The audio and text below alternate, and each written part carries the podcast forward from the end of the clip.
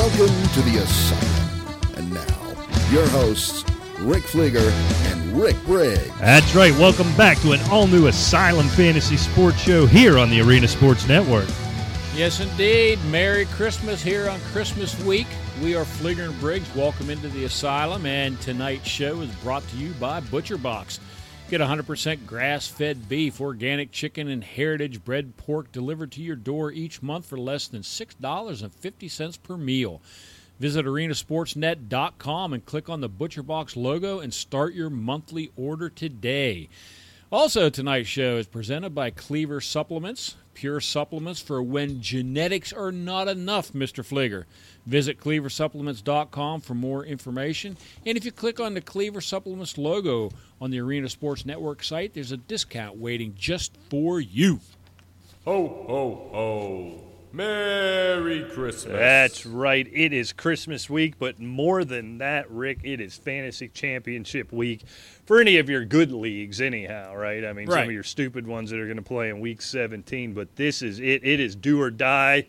If you are a regular listener to the slant, of course, we let you know Sunday that was the final slant because of the Christmas holiday. So today's show, and this is going to be a treat for our exclusive Arena Sportsnet listeners, this is going to be more geared as a inside slant show where we're going to give you some starts and sits. What else are we going to do? We're going to give you we're going to the game predictions where I went 14 and 2 last week. Rick, I just buried you once yeah, again. I, I thought I nailed it at 12 and 4, and I look up and I'm two games back. That is just ridiculous. So we will pick those games this week. We'll also recap last week. Headlines, takeaways, game balls, stinky stocks. We got it all. I don't even know if we're going to be able to get it all in today, Rick. We might need to do a four-hour show before we settle in for our long winter's nap for the holiday because I got to be honest, I'm not playing for any titles this week, Rick. Allen Robinson did me dirty in about nine leagues this year. Yes, he did, and I'll tell you what, that he's not the only guy that has done people dirty. And there's been some real diamonds in the rough this year too that have emerged as pretty key fantasy players. Yeah, and I think And I think we'll hit on that once the season's over with, maybe like um, some uh, MVP, excuse me, fantasy MVPs, Yeah.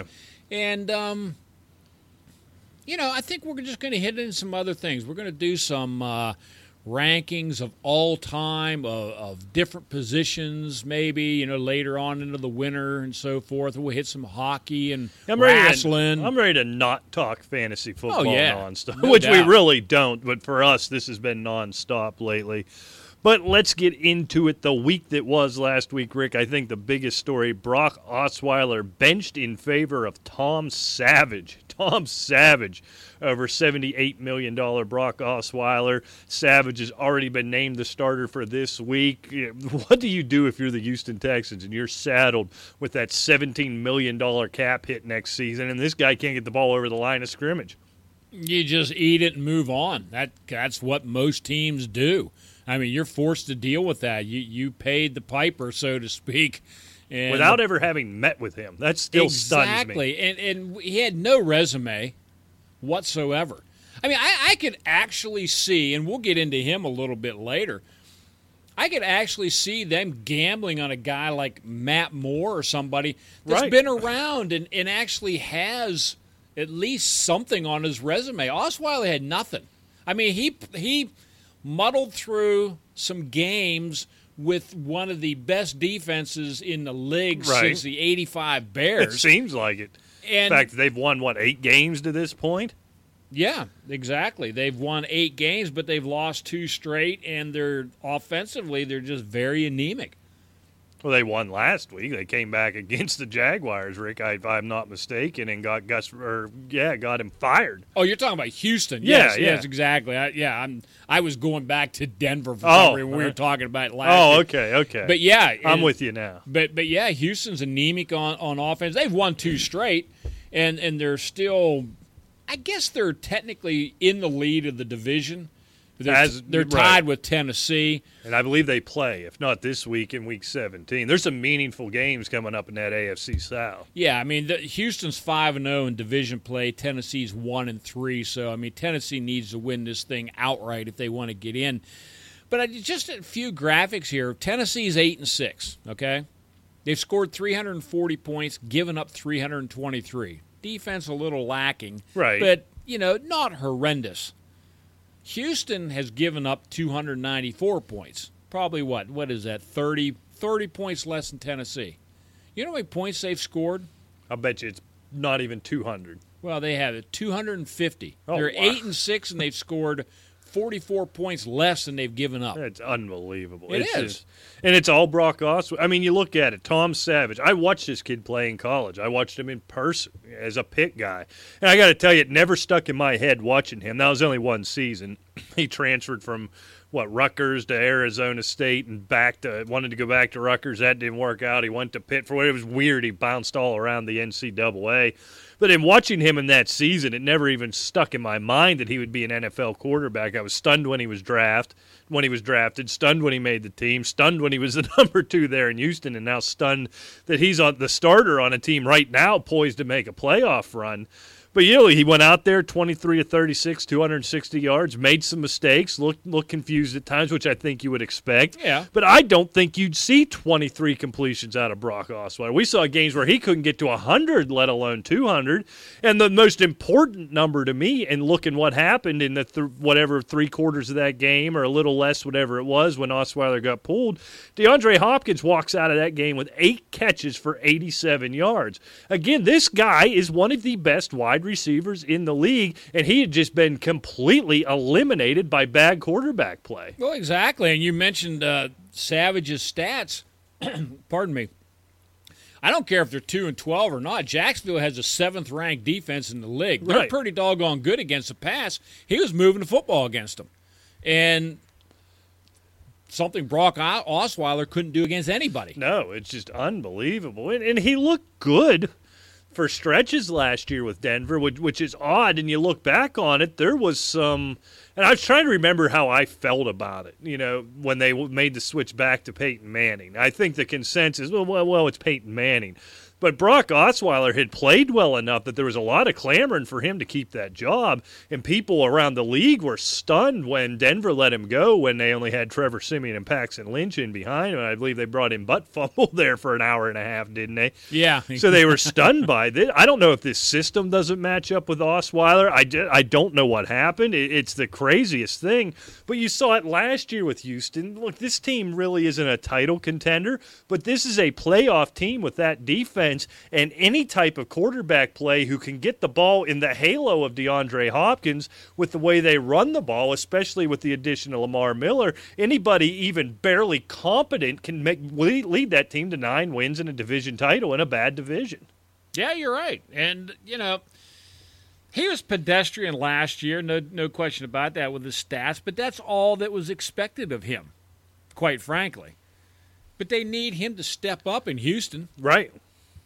And it's just not happening. No, it- It's unbelievable. And you see it, and you see it oddly enough now. You're seeing it in Denver. Now, Trevor Siemian, I believe, playing a little better, but that offense the last two weeks absolutely can't score. Now, the offensive line and the defense, the defensive backs are brawling in the locker room after that game. I mean, you see it just when you have these teams with great defenses and no offense, you don't know what to make of them any given week. You know, if they can go out and score 10, they're probably going to win the game. But these offenses right now can't get you to 10 points. The same thing in Denver. Denver's in big trouble. I don't know that Denver makes playoffs, Rick. I know. It, it's it, you're exactly right. I'm going to ask you a trivia question. False. No, that's not the appropriate answer. C. Sorry. No. What team? Every team has played 14 games now. All the buys and stuff's gone. What team has given up the fewest points in the National Football League through 14 games? Oh, what team has given up the fewest points? So I'm guessing Denver's too easy. It can't be Denver, or you wouldn't even be asking me the question. So it's somebody I'm not expecting. I'm going to say. Said Houston and Tennessee were close, so it's not Houston. Kansas City's given up some big games. Uh, I'm going to say New England, Rick. I'm You're gonna say New absolutely correct. Ding, ding, ding. You are absolutely correct. And I brought that up because you are always the first one to jump on, well, their defense stinks, yeah. but Brady carries them. I mean, they are giving up even fewer points than Denver, fewer points than Houston, as you mentioned, fewer points than Seattle, and oh, by the way, they're twelve and two. Yeah, yeah, they're probably going to win the Super Bowl again. That's boring. I mean, are you ready to for that say. to be over? I like greatness to a degree, but we've gotten to the point just oversaturation where I actually find the playoffs less interesting with them involved. You know, I I'm the opposite. Even though you know you can say, yeah, you get tired of it. But you know what? It's kind of like that old adage about you know, running up the score. You don't like them, beat them. Well, yeah, You know what I mean? But I don't have the capacity I'm to not do talking that, about you so I can't sit here and root. Look, I get it. I, I I absolutely get it. It's sort of. I think you run the gauntlet with these things, and you see it. There's these one or two teams in every league, and it starts out, you know. And I remember the beginning of New England's run. It was kind of a cool story, right? They were winning them close. They weren't expected. They had this little hermit of a coach, this little weird looking guy. You had the pretty boy quarterback who came out of nowhere. This kicker making 80 yard field goals to win big games, no matter what the weather. And you watch that arc, and that goes on, and you can root for that for so long. And then they get established, and now it's kind of fun to root against that team, right? At least that's me. You get to a degree where, all right, I'm tired of this, but I can root against them. And they've been on that arc, and now it's gotten to the point where I'm tired of rooting against them. I'm tired of rooting for them. I'm just tired of New England. Me take a couple of weeks off, a couple of years off. I did. I, I don't know. I'm just tired. But I see. I get excited. You know, Dallas picking it back up. What Oakland's doing. What Kansas City's doing. That's fun.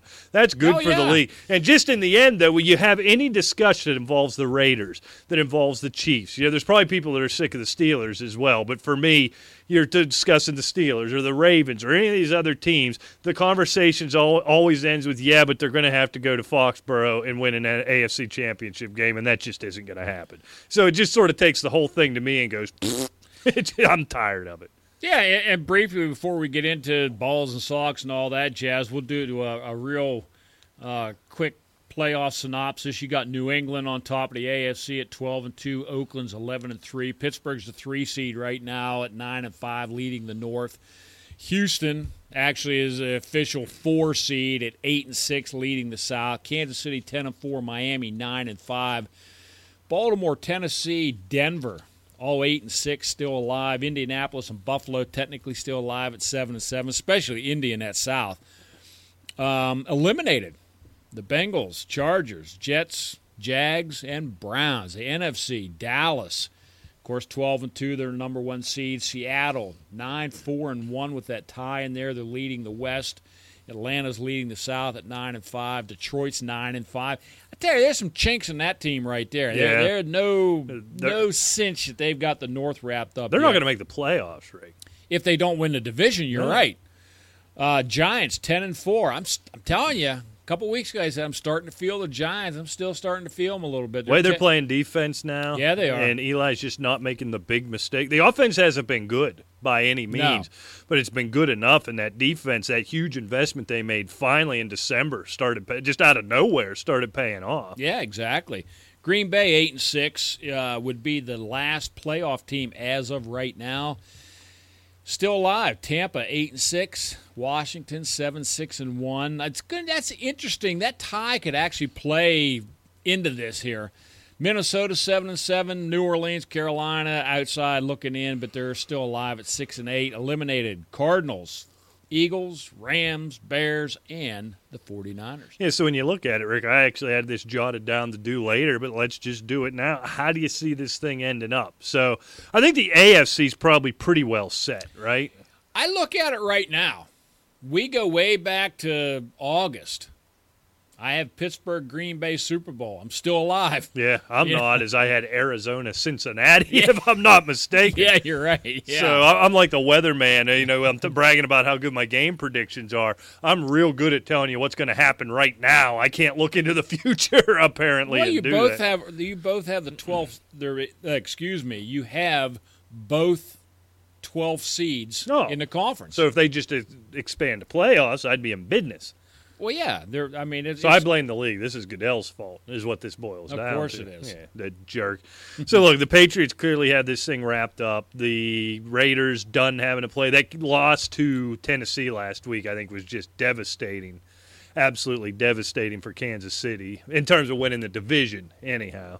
So I think they're the clear two seed. You know, and the Steelers Ravens. You know, what do you make of that game? That's going to decide who that three seed is, and it, it's it's all about that game. Oh yeah, and I mean, And as a Steeler fan, I'll tell you what, I don't feel good about it. They've lost the last three in a row to Baltimore. Baltimore is built for one purpose and one purpose only, and that's to beat the Pittsburgh Steelers wherever you play, no matter what the conditions. and, and they do it well. There's no question about that. But I think Pittsburgh is a little healthier, and they're just a little, little more potent. yeah, And, and, and I think they, this game, I think, I mean, obviously, it, it decides a division. right. It, de- it decides a, a playoffs. Now, I don't know what the scenarios are between Baltimore and Miami because you look at Kansas City. So the, I've got the Titans actually going to win the South, Rick. I think they get a shot at Houston. They're the best team in that division right now. Which- To go into Arrowhead in December and win a game, that, that tells me. Now, look, they can go out and lay an egg, but I got Tennessee winning that South. I tell you what, the real wild card in there to me is Indianapolis, where They- that offense is starting to crank up a little bit. Yeah, you go up and hang 30 on Minnesota. what a bunch of dogs Minnesota are. Don't just laying down, just absolutely laid down. You know, there's a case, I think, where the defense said, you know what, you, you offense, you stink. We're done. Killing ourselves out here. seems like we're it. finished. Score us 15 or we're done. and, and they, they won't do it. They Right. can't move the ball. under- exactly. you know, a, a lot of it's the offensive line, but they're going to regret all those picks they gave up for Sam Bradford in Philadelphia. Just they ought to be arrested for robbery. Yeah, what call- they did call to the cops. what they did to a desperate Minnesota team and just made out like bandits. So I think the Chiefs and or the Raiders are going to obviously be the five seed. And I think Denver's in trouble, Rick. I don't think Denver wins another game, and so I don't know what the scenarios are between Miami and the Ravens, or my I know what the scenario is between Miami and the Steelers is they beat them head to head. Right. So you know, if the Steel, assuming the Steelers win the division, I think the Ravens could actually still sneak in, get that six seed, if not Miami. But I think Denver's done. Well, the thing about Pittsburgh, you know, it's a must situation for them against Baltimore. Obviously, Baltimore's undefeated in division play right now. Right. And so, I mean, if, if they fall to Baltimore again, that division's Baltimore's. And there's just no stopping them. Well, then you have to count on Cincinnati beating Baltimore in the 17. point. It's not and I'm not happen. counting on that. I'm not either. Um, I agree with you. I think Tennessee is the best team in the South. Indianapolis is is interesting. I don't th- I don't think they're the best team, but that they have the best offense. Oh, but not even close. Right, exactly. Um, Houston, they're very precarious. With Savage in there, it's going to be interesting to see how they perform coming this coming week. What's So- Tom Savage look like when somebody I don't know who's Houston play this week, but when somebody has a has a week to game plan for him, I think that oh yeah, you're absolutely That's right. what's Let's intriguing. take a look at the Yeah, schedule I'm here. trying to find it here real quick. They're playing the Bengals at home on Christmas Eve night. That's the night game on Christmas Eve. So, yeah, I mean, you could still beat that Bengals team. What a bunch of low rent. You know, I had. I want to talk about this, Rick. This will be the Homer portion of the show. What do you make of this ter- curse of the terrible towel, Rick? You buy into that? at Oh, you betcha, man. It's you, weird the way it you happens, betcha. right? Myron Cope got into him, and you don't do that to Myron's towel. I mean, Houshmandzadeh, he learned. He learned his lesson. did. Led them, propelled them to a Super Bowl. The the momentum of that nonsense. I believe was it LenDale White in Tennessee Yep. did the same thing. They absolutely whitewashed them, and they're up 14 and just, what was it 17-3, and that game was over. Pittsburgh looked dead. Cincinnati had all the momentum. And he starts messing with the towel, and then just bang like clockwork, just bang. exactly. I agree. So you Whoops. Put him on the board. Houshmandzadeh? Whoa, what's going on? Too many you know buttons. this is why we need Cletus. Put him on the board. Houshmandzadeh? Got it. Championship. That's all I was trying to do. Exactly. Way too many buttons over. But yeah, let's uh, before we predict the games, we got a huge game: Giants at Philadelphia. Um, that's uh, that's tonight, obviously. Miami at Buffalo, another huge game. Um, I keep expecting Miami to lose here, but they're just not. Now they got New England in 17, but New England's going to have everything wrapped up, right? So, Right. I mean, this team could win out. This team could be 11 and 5, 10 and 6 at absolute worst. You know, I think Miami's going to the playoffs. Yeah. which is stunning. It's it's very possible. Tennessee at Jacksonville, another huge division game. I mean, it's it sounds kind of laughable, but some reason somewhere along the line, Jacksonville stays competitive. If Blake would just get in early on a, you know, Yeah. Friday or Saturday night, Just shut her down about eight o'clock. Yeah, you know what I mean? Drink some Gatorade and go to bed. And take Right. a couple aspirin and start playing in the second quarter. For God's sake. Exactly. Minnesota mm-hmm. at Green Bay. I don't think this is as big as what I mean. It's a huge game. Don't get me wrong, but I, you know, we get to the predictions. I think Oh, Green Bay no. whitewashes them. No, it's going to be crazy. So what else we have here? Let's just finish up this Yeah. segment, Rick, with some takeaways here. Where all the Tony Romo truthers at now? That's how I wrote that down, huh?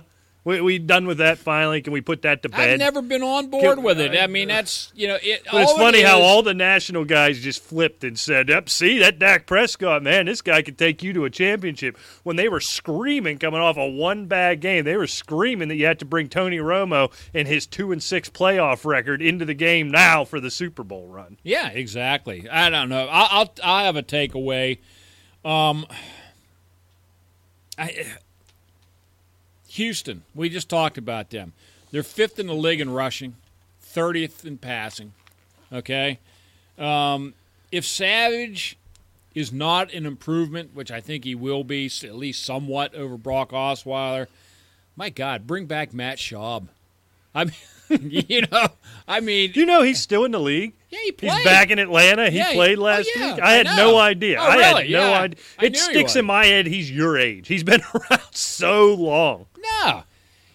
But and the, Ja- and talk about needing a quarterback. Another takeaway: Jacksonville. I mean, I'm sorry when you have, How do you fall that far that fast? I have no. I, I guess because the booze, I guess. I don't have any idea, but they have the seventh overall defense. Somebody is going to inherit a lot of talent on a team that is two and twelve. Well, there's a lot of, and it's apparently the interest is on Tom Coughlin's end to go back there. That could be really, really intriguing. Now, talk about being old. Well, I mean. I'm young compared to this guy. He's a, but the only guy who's ever had any success in Jacksonville. Still a good coach. He needs to hire a game uh, like a clock management guy True. to follow him around. That's sort of Well, the, really, hour, really, the really. hourglass doesn't work Right. anymore. You need, you got to be, you know. I mean, literally, that's what did him in last year. They have horrible clock management in the fourth quarter. How many games did they blow late in the fourth quarter because you know of clock another management? You know another thing that cost him his job is he lost control of that team when Beckham was going crazy over Yeah. on Josh Norman. He didn't put his foot down and set that guy down for a, even a game or a half or whatever. You go back 15 years before that in Jacksonville. He didn't put up with none of that kind of stuff No. ever. And I think that's what Jacksonville needs is if, if whatever reason he lost or couldn't control Beckham, or maybe when you have a team with guys like Beckham and some of the guys they have in New York, that old school way of doing things doesn't fly. When you got a team of losers like you have in Jacksonville, I think that might be exactly what they need. I mean, just if you look at it, and I don't know, you hate to take the draftnik point of view, but you just look at the collection of talent in the history that these players have had through college and in their younger days, and even what Allen Robinson did early on in his career. The talent is there, and for whatever reason, Gus Bradley, who's now on the streets, uh, will work for food right now. Yeah, I'm sure. yeah, I, I worry about him this Christmas, Rick. I really do. But you know how you can't put that collection of talent together. To you, your point, you bring it up all the time. They play pretty good defense. You know, T.J. Yeldon, all these Alabama running backs are stars in this league, and you look at you know the what he did in flashes last year. You bring in Chris Ivory with a proven track record. You have an Allen Robinson. You have an Allen Hurns coming off a huge season. There is so much to work with down there. I don't know. Maybe it is Gus Bradley. Is it all on Blake Bortles? I don't know what to make of this Jacksonville team, but I would think it, with the right leadership, that team could probably should be able to make a turnaround. Yeah. And you know what? Jacksonville is, like you said, for a guy like Tom Coughlin, that smaller market to me is probably much more in his favor than the big Oh, that I Los agree with that, Angeles. New York, even Chicago, something like that. And yeah, I mean, I think he can de- go down there, do his thing, and, and they leave him alone. And yeah, I think he could put together a good team. Whether or not he's He's got to be in his 70s, right? I think he is 71. Of course, Dick LeBeau's 140, and it doesn't really much matter. He just keeps getting better. Yeah, he's about to lead another bad defense to the playoffs. Right. through glue and popsicle sticks or however he does it. Just amazing. That's a good point. I never thought about that the bright lights and the scrutiny of a New York City versus a Jacksonville, where you could probably walk down the streets of Jacksonville in front of the stadium and survey 100 people, and 75 of them would be surprised to learn there's a football team in their town. so that might be, yeah, they, they're the Florida Gators. Uh, What, what's this Jaguars you speak Yeah. of? So that yeah, that's an interesting point. I'd I'd be I'm, I just have to think the collection of talent.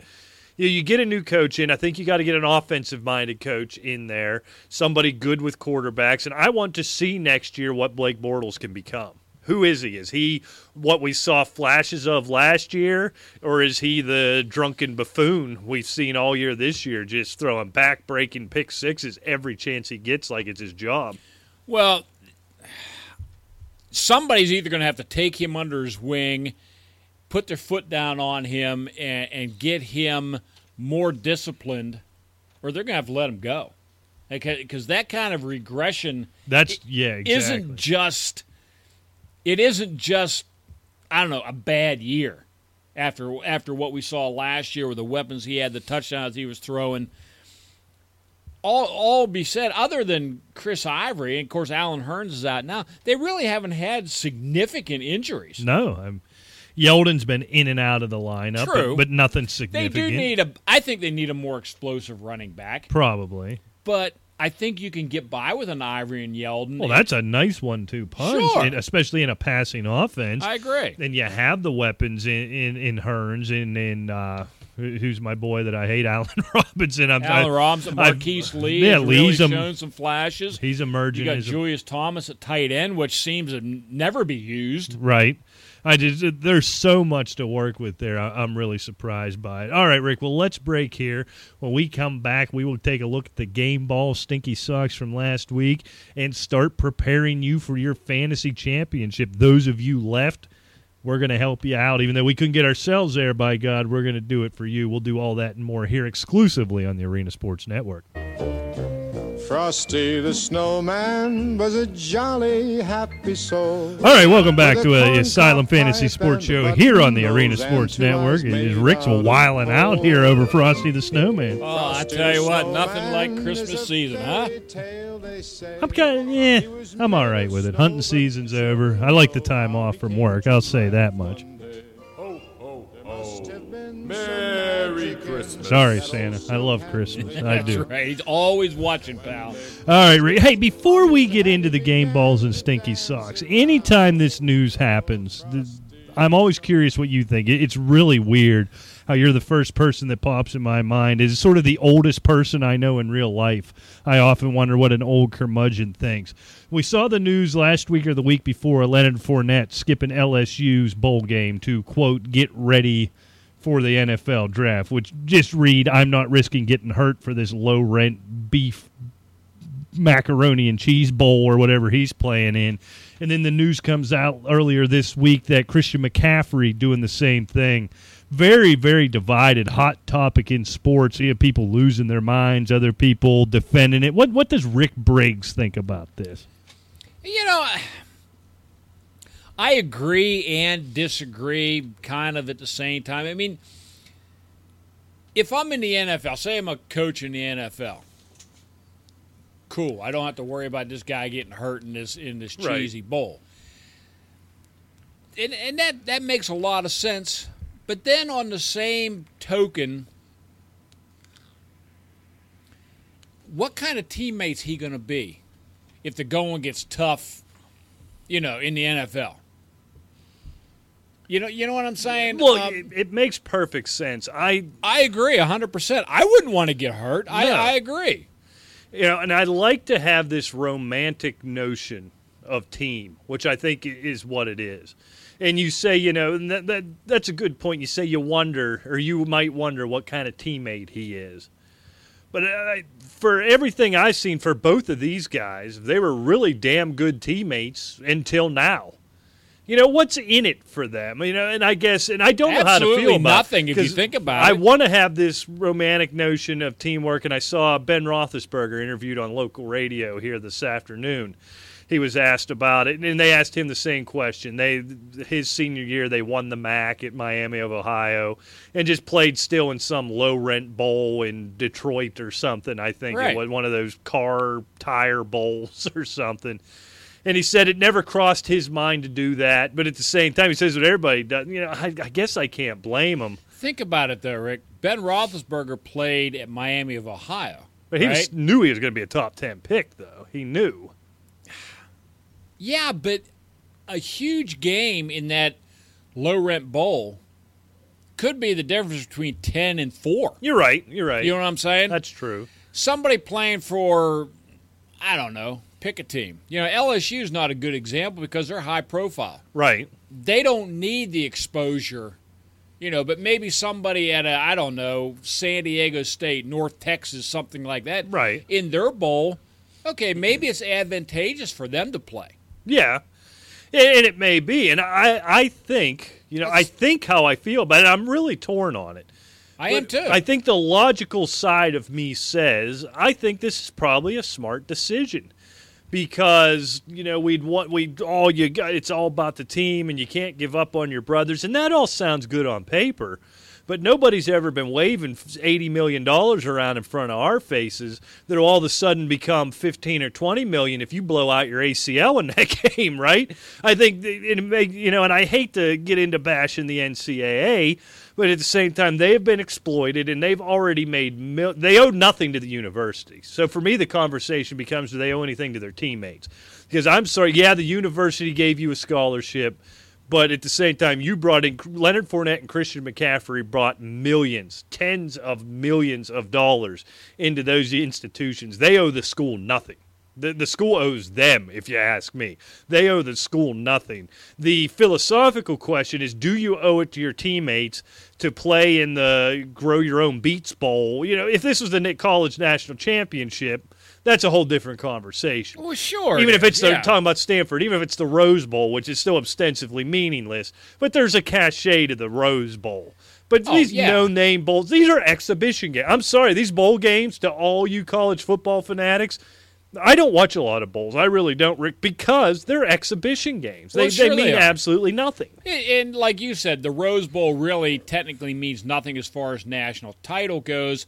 However, you're sitting around Rose with your Bowl. grandkid Yeah. on your lap. Oh yeah, that's the Rose Bowl. Right, oh, yeah, yeah. I w- we won that. Yeah, there's a few of those, you know. And if Exactly. LSU had gone to the Cotton Bowl or the Sugar Bowl, sugar, cotton, orange. Of course, there a lot of those are mixed in the playoffs. I know, I understand that, but the Fiesta's become one in recent years. yeah, Fiesta. I mean, maybe you might even throw in, say, like even the peach, something like that. Just a one with a long storied history. But other than that, there's not much. Yeah, all these Gator, maybe. made-up bowls. I just, I, I can't blame. Yeah, the. I I'm just not into like you said, you know, grow your own beets No. and the peanut butter and jelly sandwich. Right. bowl. it's just idiot. you know, it, we're literally. It's going to have to be so cheap to pro- produce these things with some of these the beef O'Brady bowls that there's going to be an Arena Well- Sportsnet bowl within six years. I well, guarantee. and it. that is that is the the thing. When I was younger, you know, you had, of course, it was the big four. You had rose, sugar, orange, cotton. Mm-hmm. Okay,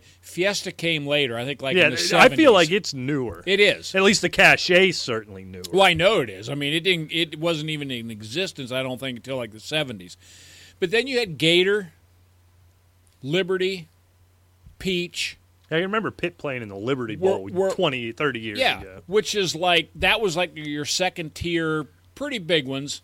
And then you had a few other ones thrown in your Tangerine Bowls, your Astro Blue Bonnet Bowl, and I don't know, maybe a few other ones here and there, but not that many. Where actually you weren't so inundated with bowl games. It was actually, and of course, conference winners were in them Right, right. and so forth, where actually these bowls meant something.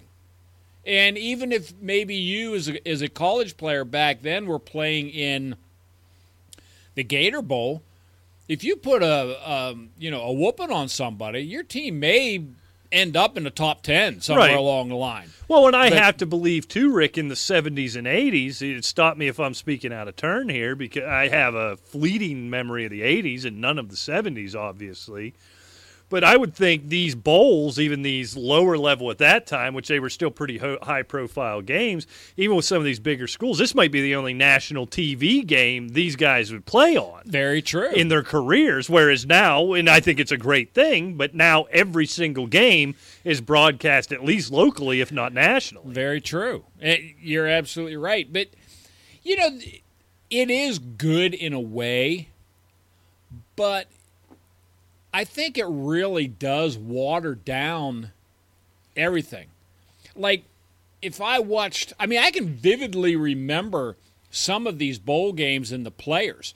Now you flip through, there's like 10 of them on. Yeah. You just don't pay a whole lot of attention. Okay, Utah's leading this one. Click, click. You know, you go over. Okay, You're LSU's looking- leading this one. You know, If I'm watching a bowl game, it's because I flip through. There's less than ten minutes to go in the fourth quarter, and it's within a field goal. Well, it's all right. now you've got my attention. I'm not all- watching one beginning to end. it's almost back. These bowl games, yeah, you're absolutely right. I'm like these with the bowl games, like I am with NCAA basketball. You know, during the regular season. Okay, I'll watch the last four minutes. Yeah. you know, and they're within 15. yeah. you know, now the bowl games, okay, it's the third quarter. I'll check back in a half hour and see where they're at. Yeah. So I, I think what it comes down to, and look, I'm not going to sit here and make that argument that all these bowls are a bad thing, and I, I'll mock it because it is ridiculous, the, the sponsorship deals. But at the same time, I got no problem with it. Look, the only people who care are gamblers, and if your team's playing. Well, but, but you know, I'm going to watch the Pinstripe Bowl because my pit team that I'm a season ticket holder for is playing in that game, and I'm happy they're playing it. And so I think it's great for the kids. But at the same time, I think everything we're talking about shows you just how unimportant it is. Are you really, as Christian McCaffrey, letting your teammates down because they can't play in, in the Sun Bowl? I believe is the one Stanford's playing in. I don't think half the players care about the Sun Bowl. So you know, I think I've talked myself into just having this conversation that I think I knew it didn't matter, but you see just how much it doesn't matter to anybody except the guys on the field, their families, and the hardcore fans of that school. So if Christian McCaffrey walks away and says, Look, fellas, it's been a great four years. I've appreciated everything you've done for me. I've given you everything I had. I am not risking injury here. And, and you look at the end of the day, here's what gets forgotten here, too, because college football has become such a business, and we think of these players as professionals, even, even as college athletes. But at its base, everybody, everybody, every kid in this country who goes to college, they go there for one reason, Rick, and one reason only to prepare for their future career, right? Exactly. So his career just happens to be professional football with tens and tens of millions of dollars at stake. And he's saying, here's a potential risk. I'm at my last hurdle. I'm at my absolute last hurdle to achieving my dream. I'm not going to get tripped up here. I don't I- need it. If I need it, fine. I don't need it. I've given you enough. I'm going. I got no problem with it whatsoever. I, I agree with you there. You know, and you go back to like the college thing, why they're there. It's to prepare for your next step because you know, you watch the NFL games, you see this heartwarming story of Larry Fitzgerald calling his mother Oh, yeah. saying he finished his education. Well, gee whiz, pal, you went to Pitt for free. you know, you obviously weren't getting educated. No, you he playing, playing- football. playing football. Exactly. I'll, I'll read you a couple of these monumental matchups. Okay, we already had the Celebration Bowl, which is Grambling State and, and North Carolina Central. Oh, doggone it. I missed that one. The the uh, Cure Bowl, Arkansas State and Central Florida. The New Orleans Bowl, Southern Miss and Louisiana Lafayette. Who I believe, regardless of what record Louisiana Lafayette finishes with, they play in that bowl every year. It seems like it. The Miami Beach Bowl. Don't they have enough bowls in Miami? You'd How think many so. bowl games are they going to play? And, and Tulsa had a rousing victory over Central Michigan, 55 10. Now, coming up is uh, one I've been looking for is the Potato Bowl. it's really called the Potato Bowl. The Potato Bowl. That sounds like something I would have made and, up. And we're at Oh, it's got to be in Idaho, right? Boise, Idaho. Well, there's nothing more beautiful. Who's beautiful. playing in it? I'm guessing Boise State. No. Oh, Colorado State and Idaho. Oh, Idaho. Boise, Boise State's getting something else bigger. There is nothing more beautiful than the weather in Boise, Idaho in late December. I'd want to play a bowl there too. Let's not forget the Bahamas Bowl. Now there's that's what I'm talking Eastern about. Eastern Michigan and Old Dominion. And you know the people in the Bahamas are just chomping at the bit Yeah. to get that game down. How about the Dollar General Bowl? yeah, no, that's classy there, Dollar Oh. General. Oh, I mean, sit back, relax, and watch Ohio and Troy. well, and think about it. They- get all these fabulous gift bags, you know, this Yeah. swag they get. So all the light bulbs and toilet paper these players will need for the rest of their lives playing in the Dollar General Bowl. How about the Quick Lane Bowl? What's a quick lane? I don't know. is that It's a the- bowling alley? It's What is the that? Quick Lane Bowl in Detroit, Michigan, featuring Boston College and Maryland. Oh, a pair of six and sixteens. Yeah. Awesome. The Heart of Dallas Bowl. We can be in Detroit, Rick, in four hours from here. the Let's go. Heart of Dallas. the heart Bowl. of Dallas, not the fringes of Dallas. No, the heart, the Heart of, of Dallas Bowl. Army versus North Texas. Okay, well now we already had the um, Armed Forces Bowl. Now here's the Military Bowl. Oh, okay. which has nothing to do with the military as they face uh, Temple and Wake Forest. um, Proud military institute. Or never one of one of my favorites, the Cactus Bowl, Oh, you don't know, touch anything. featuring Baylor and Boise State.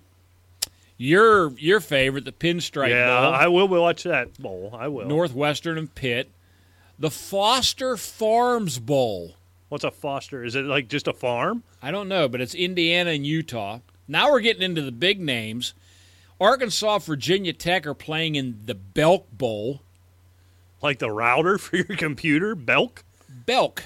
No, you know that clothing store, B E L K, Belk's. Uh, The Belk Bowl.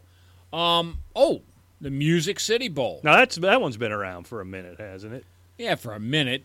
And and it's kind of strange. I mean, you would think that you know, with all the teams that they have in these bowl games, the the Music City is in Nashville, Tennessee. So, gee, let's put Tennessee in this bowl game.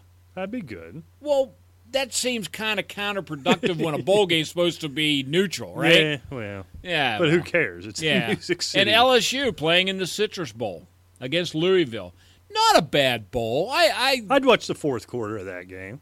yeah, and you know the Peach Bowl, Alabama, Washington. Of course, now we're getting into the playoffs. So Yeah. I mean, you know, yeah, the Peach is still a, a very big game.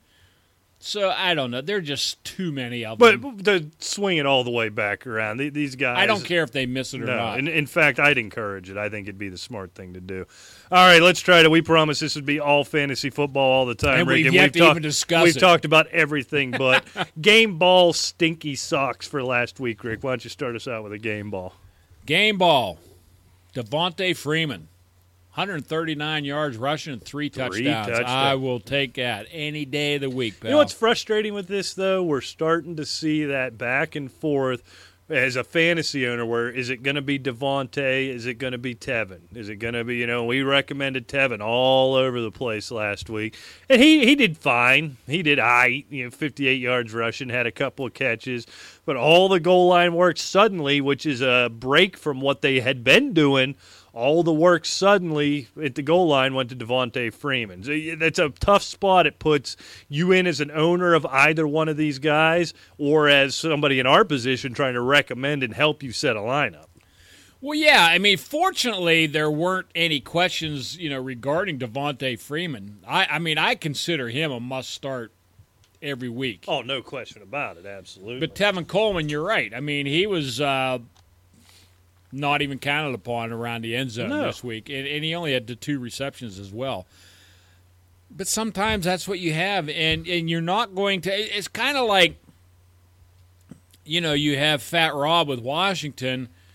But you know, then you get a few of these Chris Thompson questions. You have a big game, and then he's silent. right. You know, and a lot of this stuff is by feel. I I mean, I hate to say, I mean, LeGarrette Blount, he only had the 31 yards last week, but he scored, and you know what? This guy's a must start. I don't care if he had 25 this week. Right. You're going to start him next week. Because it's likely he's going to get in the end zone. I mean, he is leading the league in touchdowns. at this point. Exactly. All right, Rick, my game ball. This is a guy, I believe we recommended him more then we didn't. But I know we didn't recommend him to everybody, so apologies to anybody we didn't. But how about Ty Montgomery? 162 rushing yards, two touchdowns, I think it was Angelo that called in. Um, and then we talked him out of Ty.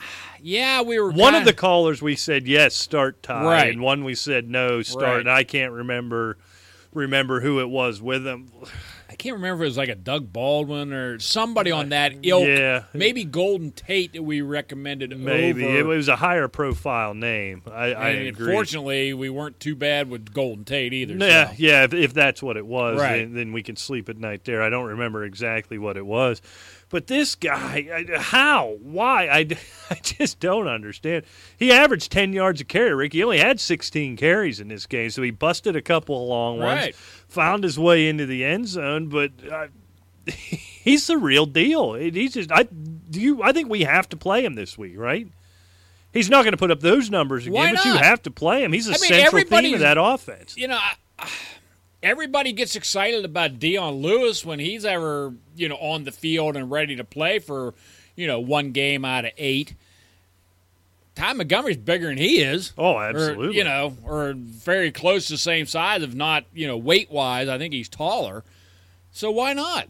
I mean, he seems to be doing everything that no one else can do in Green Bay. Now, Christine Michael is acquitting himself much better than Eddie Lacy or James Starks. Well, and that's what I wanted to ask you. So, was was this something you know Chicago just decided it's cold, we're not tackling anybody this week? When I see that it was most of Montgomery's yardage, I mean most in terms of over 80% were, of his yardage was after contact. And then you see later in the game, Christine Michael busts that, what was it, 35 or 40 yard touchdown. Was Chicago just not playing against the run? Or can we say this, look at this Ty Montgomery thing and say, as long as they're not trying to work James Starks in again next week, if he's not healthy, you have to play Montgomery. If you're still alive and you had Montgomery on your bench, I mean, which might be a big if. I just think Green Bay is hitting their stride and really asserting themselves. And they're just starting to manhandle teams. Yeah, yeah. I I I wouldn't mean, want you saw the hit on who was it, Ka'Deem Carey or is it Langford, where oh, the. C Carey, came. yeah, Carey got hit to the point of the C come flying off his helmet. Yeah. That's a hit. Yeah, it is. That's a good old school hit there, There you man. go. I didn't see, don't see that often. All right, Rick, stinky sock. Stinky sock. You know, normally I write down my my game balls. I got three written down. Stinky socks. I've written down one. I'm not giving Ooh. it to anybody else No more. other than your boy, drunken Blake Bortles. He is a drunk. this is ridiculous. Twelve for twenty-eight. No touchdowns. That's not good. Okay. Now look, they only had 20 rushing attempts during the whole game. They only rushed as a team for 67 total yards. He passed for 92 yards. They had a 20 to 8 lead. Yeah. The defense, it I'm not laying it on them. No, they did their thing. Yeah, they they ended up giving up 21 points, but he couldn't move the football in the second half any better than you or I could. It's- they couldn't hold on to the football. I don't I don't have the numbers right in front of me, but the time of possession was nil, and the defense obviously got tired. I mean, Yeah. Blake, it's ridiculous. Hand off to Chris Ivory Something. uh, you know, screen passes, Julius Thomas, or, or across the middle. Some, I mean, it's ridiculous. Twelve of twenty-eight Throw the- ninety-two yards. Throw the ball to Allen Robinson more than twice. I mean, we have seen with this guy. Marquise Lee, Yeah. no receptions. take a drop back and fling it in the air somewhere where Allen Robinson can jump for it. Half the time, he's going to come down with it. Yeah. I just it, it's unfat. I've never. You've seen guys take a step back. This guy fell off a cliff. He stepped backwards and came oh. off the cliff. I've Oh. He ne- went it's off a cliff into an abyss somewhere. I, I don't know what happened to this guy, but I'll tell I'm you blaming what. the booze. big. I mean, this is a pair of stinky socks. Oh, he This- I, I, I'm tired of it. I won't have any more of it. I'll tell you what, I could give a pair of stinky socks to my sock this week, Rick, for this reason because of the pair of massive drops he had wide open in the end zone. as my stinky sock goes to Davante Adams, who we sat here on these airwaves and screamed, "You have got to play Davante Adams after Jordy Nelson. He is the guy in Green Bay, and then we're going to get the mean emails and we're going to get the mean tweets. Well, nice call on Davante Adams, two catches for 25 yards.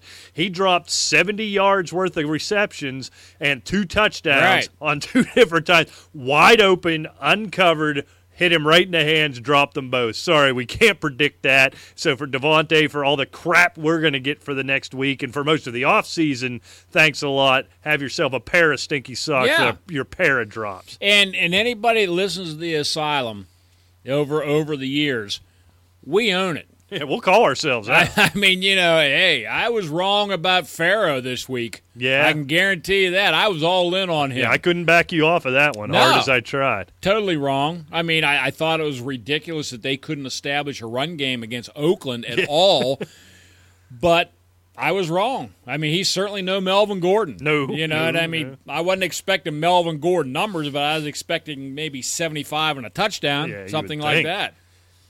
But yeah, I'm not taking the blame on Davante No, Adams. So I, I agree with you hundred all percent. right, you got other game balls, Rick. Let's just keep going. We'll finish out the sentence with the or the segment with these. You know, of course, Brandin Cooks is an obvious one, Yeah, but we gave him some shine Sunday, didn't we? yeah, we gave him a little bit. We were shying away from him when it got to some of these bigger names, like Right. maybe Golden Tate. That might have been one, something like that. You know, the two touchdowns, seven for a buck eighty-six with New Orleans after the two stinkers. You know, Brees put up. That was a bit of a gamble, but you know the potential's there. You know, if you have Cooks in your lineup, you're probably going to play him anyway. right. But I'm going to give out a game ball to Matt Moore. Yeah, how Two about it? only two hundred and thirty-six yards passing, but four touchdowns, one pick. This guy's had really no not much play at all. No, and he's acquitting himself quite well. And I mean, they don't miss Mr. Tannehill. no, and I think we talked about it at, that Sunday on Sunday when it happened, or I don't remember. We discussed it on a show, I believe. That I just didn't think you know Tannehill's not transcendent enough in that offense to where you know that it'd be a big step down when you have a Matt Moore's a professional quarterback. He's a really good backup. That's always going to be. He's not going to be a starter anywhere, but he's a good professional quarterback who can keep the keep the ship afloat. You know, while you wait. And I don't think Tannehill's much above that. He's a little above that, but he's not much above that. But for him to go out and throw for four touchdowns in prime time is just that's just a wow. That's just an absolute wow. Yeah, and you know, of course, the the Jets are a shambles, but it was still a big division game, and he didn't choke. He went out Right. there and got the job done. All right, I got another game ball, Rick. And over the years, you've known this is my guy. This is my man crush. Oh Lord, this Here is we my go. bun. But I want to give him this game ball while at the same time saying I'm sick of him. Ryan Mathews, 128 yards and a touchdown. I don't know how many times this Joker has missed time because he's hurt or gone two weeks with a combined about seven yards and six fumbles. And just when you give up on him, and a guy like me who who's in love with him finally relents and sits him on the bench, and four or five times this year he's popped up out of the weeds and done this. I don't know what you do with this cat. I, I just I don't know what to do. He's so I don't like to draft him. Yeah, I, mean, I think I have to be done with him, right? You know, I mean, gotta- we you gotta had this on. man crush on Darren McFadden, Yeah. and when you finally gave up on him, he put up 1,100 yard season, something like that. And then when you Uh. jumped on his bandwagon again, he breaks his arm, dropping cell phones and this, that, and the he's, other. he's had a rough go. Yeah, well, you got to have that cell phone. That's you know. right. But you know, I'm the same way. I mean, I I bid on Matt Forte this year, who's been a You looked real smart for three weeks. Yeah, but I tell you what, it's it's mind-boggling that um, this team. You know, and, and I digress because we're on the Jets all of a sudden. But no, I agree with you about um, who were you talking Ryan about? Mathews. Oh yeah, Ryan Mathews. Yeah, I agree. I mean, it's almost Christmas. there's so many.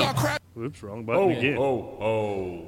Merry Christmas. Christmas. That could be me. It sounds like Yeah. if you were only jolly. I'm jolly as can be. Nobody believes that, Rick. All right, real quick. I know you didn't have another stinky sock. Another one I wanted to call you out a little bit on. Unfortunately, we only have a minute or two left in this segment, so I can't really dress you down. Another guy I couldn't back you off of on Sunday, Rick, as hard as I try. Your bun, Amari Cooper, a catch for 28 yards. Something right there with that cat. I- I agree. There's there's something right, but you know we went through the stats during the slant. Seventy-two catches, over a thousand yards. How do you sit the guy down? Yeah, but it would appear he must have had all of them in weeks one through three. I don't know where those numbers came through because it feel like, feels like it's been a butt long time since he's had even a respectable fantasy game.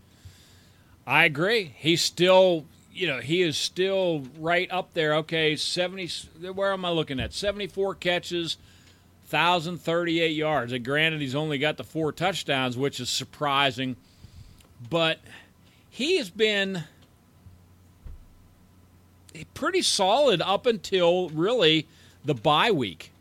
He came back, but but he has not. Well, actually, the Denver game before the bye week, um, yeah, he hasn't been over sixty yards in six games now. Yeah, I, I mean, agree with you. I That's mean, a it- bad trend. It's a really bad trend. It is, and I don't know what the answer is because I guarantee you, if you sit him down, if you're in the championship week this week, if you sit him Oh, he will burn you. I, I guarantee you against Indianapolis, he'll have eight catches for a buck fifty and two touchdowns. I actually would be stunned if that would happen, but that would be my fear in sitting him down. I'm going to agree with that. Well, I think a lot of it, quite frankly, not a lot of it, but the last two or three weeks, it, there could be something to do with Carr's finger yeah, as well, I don't because think Crabtree hasn't done anything Yeah. spectacular. Cooper hasn't been healthy either. He's been questionable every single week. Maybe it's worse than we think it is, and maybe it's something we need to pay attention to. This is that new no probable. I think thing biting us because we don't. Is it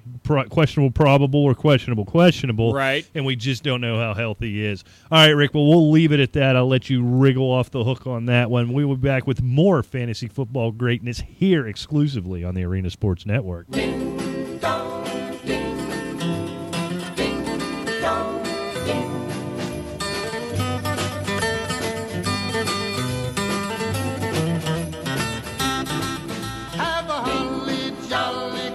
All right, welcome back to the Asylum Fantasy Sports Show here on the Arena Sports Network. As Rick is just in the full of the Christmas spirit today. I, I have to say, turn that up just a little bit. I think that's my favorite. This is good. Burl on yeah. sounds happy. I mean, that that is awesome. And he song. sounds like Christmas. Say music. hello He does. Yeah. to friends like Wait, he's a snowman in And um, Yeah, he's the snowman you in uh. Rudolph. Rudolph. yeah. Right, exactly. Ho, the Love hung where But I'm just anyway. going to listen to it for a minute. All right. Somebody waits for you. Kiss her once for me. All right, I could do that all night, but then I'm going to end up getting into the eggnog, Rick, and this show's going to go off the rails quick. I like it. Hey, speaking of Love Christmas, eggnog. before oh, I, oh, I hate it. Really? Liquor and milk uh, just don't jive for me. I ha- I have to fully admit, and I, I'm not, you know, I- there's only one kind that I like uh, of the marketable eggnogs, and that is it's in a tall brown can by Borden. local dairy, I believe, isn't it? Or is that a No, that's national Elsie one? the cow, Borden, you know. Okay. And I mean, that's the only kind I ever get. And I never, and maybe a lot of people think I'm crazy, but I never put booze in eggnog. I Oh, love so it. you just drink it Straight. Oh, straight. I love It It might be all right there. I've never had it where it's not booze. So. Yeah, I mean, if I'm gonna put booze, look, I, I'm a bourbon and water, bourbon and soda You're guy. an alcoholic. Just say it. Now, I think that was uh, uncalled for, and, qu- and quite frankly, Oh, you know, oh, oh. Santa's not happy with you. well, he sounds up. He sounds all right. No, that's his warning to you. you better be nice to the old buzzard. Naughty or nice. I thought about doing some sort of naughty and nice bit tonight, but I couldn't figure out the best I way. I think we did that once. yeah, and it was probably bad. It was a stretch. it was basically just balls and socks, and only calling them naughty and nice or Yeah, something. basically. Uh, it was. why get cute? But anyhow, before we get into that, thinking about Christmas. Yeah, Holly Jolly Christmas. Do you think the NFL should be playing those two games on Christmas Day? I remember a Christmas Day way back the the Miami Kansas City playoff game. I think it was seventy one, the longest game, you know, in history.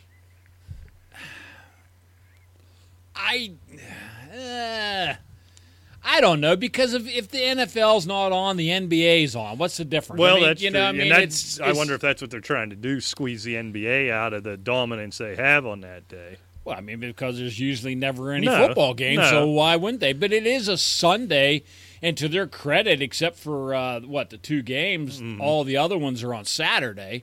Yeah, I don't like it, but what I can't figure out, do I not like it because I feel like they shouldn't be playing football on th- on Christmas? I mean, or do I am I upset because they have the Steelers playing at 4:30 on Christmas, and I'm going to have a house full of people I don't want here while I'm watching football, and it's going to be very distracting for me. You, you know what I mean? I so I, I don't think- know. Do I have a moral opposition to them playing on Christmas, or is it just going to be inconvenient to me because it's the Steelers? Well, of course, it's going to be inconvenience to you, and that's why you don't like it. That's probably what it comes down to. Eh, I, I like the night game. I like the idea of the eight thirty game that they have going on. I, I forget which game. Which game is that, Rick? Let me look here real quick.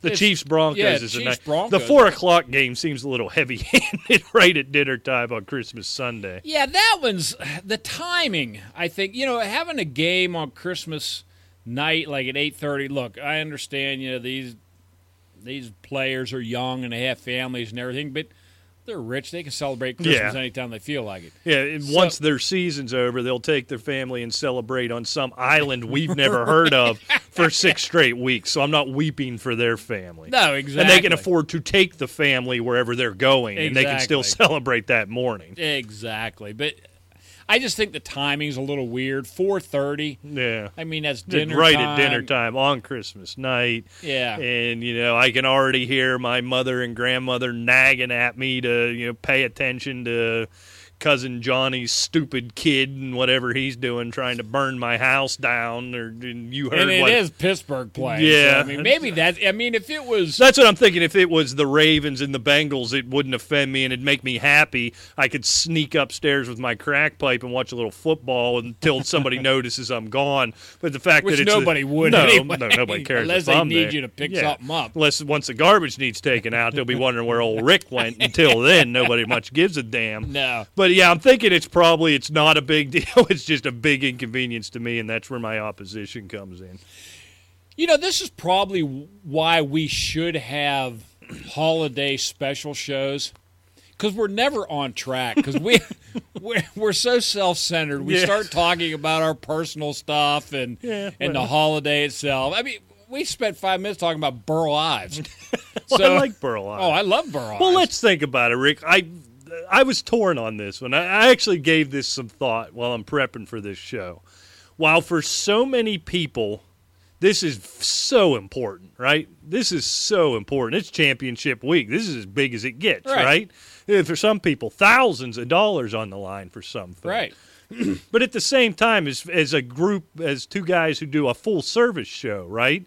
Let's think about this for a minute. The average league size is probably 12, right? There's some Yeah. 10s out there, some 14s, some 16s, but the average league is 12 teams. So here we are heading into this week. Two of those 12 teams are still in it. You know, what what's that percentage break out to? What's one six in a percentage? Right. I Whatever don't, I don't know what it is, but it's not. There's only that percentage of people who give a crap about fantasy football right now. So Right. I think this is probably what we should be doing. Exactly. We'll throw enough in there for the 15% who still care and who it matters to. Although I suspect if you've gone this far, you probably do all right without us. I don't know. yeah, your team's probably set. yeah. You know, so So I'd rather talk about Burl Ives and my idiot nephews and nieces trying to burn my house down. yeah, which they probably will try and to do. the extended extended family kind of just doing other things that we talked about off the air. I'm gonna have to be liquored up to tell that story on the air, but we'll do that soon enough. Yeah, that that'll be about next week. Yeah, probably. New Year's, you'll Well, be we- liquored up. We should do a sure. New Year's show. Now, me, I'll be straight down the middle, prepping for the show like always. Yeah, we could talk about your prep if you want to do that. Hey, I tell you what, it's it is. uh We're raring to go. How could I anyway, just, we just got know if you're a customer at Rick Briggs' store, you're being evaluated. Let's put it that way. yeah, show prep. All right, well, let's do a little fantasy football here. Get it back on track, Rick. Starts and sits, hard, tough decisions. Don't get hard to get cute here in your championship week, but there's some injuries, there's some matchup problems. Yeah, This- exactly. This is a tough slate slate of games this week. yeah, there is. I'll tell you what, I kind of like you know Jordan Howard at home against the Skins, and It's a good um, one. you know Chicago. They're they're not is a good team, but they're certainly a better team with Matt Barkley in there than they did with, you know, uh, Jay Cutler. Duh. I You don't Barkley- really. you I think don't- Barkley's gonna be I all don't want to be here. No, he didn't. He didn't. I don't know. I mean, He's acquitted himself pretty well. He isn't winning these games, but he's hanging with everybody. With everybody. Yeah. He is hanging with everyone. I agree. I mean, Chicago. Look, John Fox. You know, somebody said, you know, should he be in the hot seat? No. They they they've got the ninth ranked defense in the league. Their offense needs a quarterback, and even with Jay Cutler, I mean, they still have the 14th best passing attack in the league. Um, their rushing game. I mean, their offensive line needs a little help. But Matt Barkley, like you said, has has certainly acquitted himself. Um, I'd have to pull him up to to know his stats. I know he had 316 yards against Tennessee.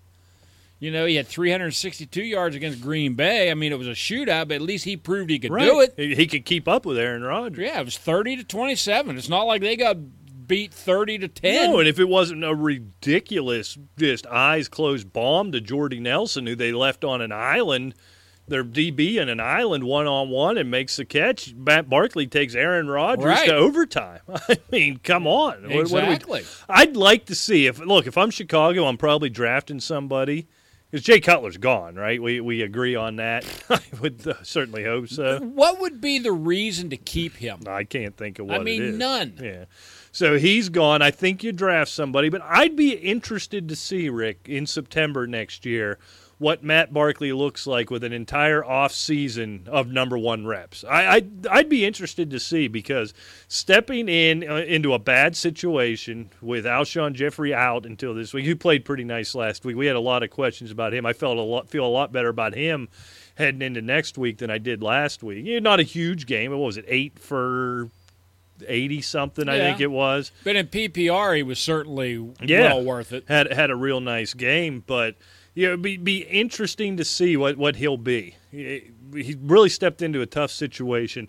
He's not winning games. He's on a bad team. Jordan Howard's rolling a little bit. They're playing some defense. An offseason worth worth of number one reps. It's something I'm looking forward to with Matt Barkley. Yeah, I agree. And, um, you know, I think the pieces are somewhat there. I mean, I think they need. Look, I don't think Zach Miller's coming back. I'm not sure if he's got another year left. I don't know what his contract, contract status. but I know is. he was hurt pretty bad.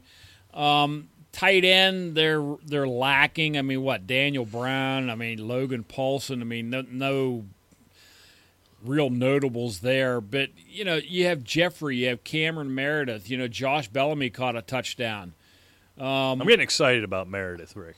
Yeah, I am too. Especially, we'll have to get Rilio on. Um, yeah, see if we can get Cameron on. Exactly after the season, exactly. But, but this would be- guy is looking like the emerging. I don't know if he's going to be a star, Rick. You know, I don't put him on the Antonio Brown, Julio Jones career trajectory, but I think he could be a nice, you know, if we put it in stupid fantasy football terms, this guy could set up to be a low end two, a high end three Well, wide receiver in this Yeah, I mean, we're talking about fantasy football, but I mean, you put this kid on a team with a quarterback right. and a decent run game. You know, yeah, you talk about uh, whatever a Ben Roethlisberger quarterback team, you know, with Antonio Brown or Matt Ryan. I mean, these guys air it out all the time. right. No, talent wise, maybe not, but I bet you he could be a Golden Tate. I don't know, pick somebody else. So, Uh, That's probably a good comparison. you know, something like that. And You'd there's certainly nothing wrong with no, that. No, that'd be a darn good place to be in. All right, Rick, my start, my number one start of the week is a bit of a stretch, and I, I got a couple for every position, and I think we'll just use up the rest of this segment doing this.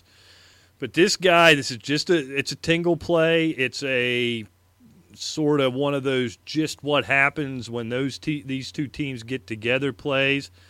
If I'm looking at a flex spot and I'm looking for some high upside, I'm playing somebody with Aaron Rodgers and David John, you know, something. I'm in that situation. I'm chasing points. Right. And deep in a flex in a PPR rig, I'm starting Mike Wallace this week against the Steelers. All he does is catch 90 yard touchdowns in games where the Steelers are dominating the Ravens for three quarters. He makes big plays, especially again. Joe Flacco makes two or three big plays against the Steelers, and recently they've gone to Mike Wallace. I just got a feeling he's going to do that again. You're going to look up at the end of the day, and you're going to see like a three catch for 110 yard, one touchdown type of performance. I think you could get some real high upside over whatever other loser you're playing in your flex every week.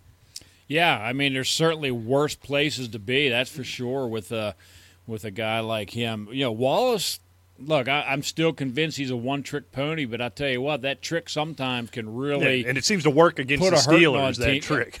Well, yeah, I mean, when you have a secondary that is what? That's the Achilles of the Steelers.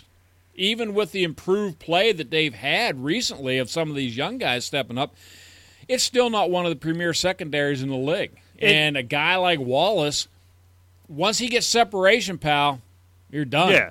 And you know the Steelers' plan is going to be to stop the run, which should be fairly easy because whether or not Since it they don't whether or not it works, they will stop doing it midway through the first quarter, whether or not it's been successful, and to try to get after Joe Flacco and force him into mistakes because he'll make mistakes, a lot of them, if you can get after him. But there are enough times in these games, especially against the, between when you're talking the Ravens versus the Steelers, where he's going to make that big play, that big back-breaking Right. play. It happens a couple of times, and that's how the Ravens keep beating the Steelers.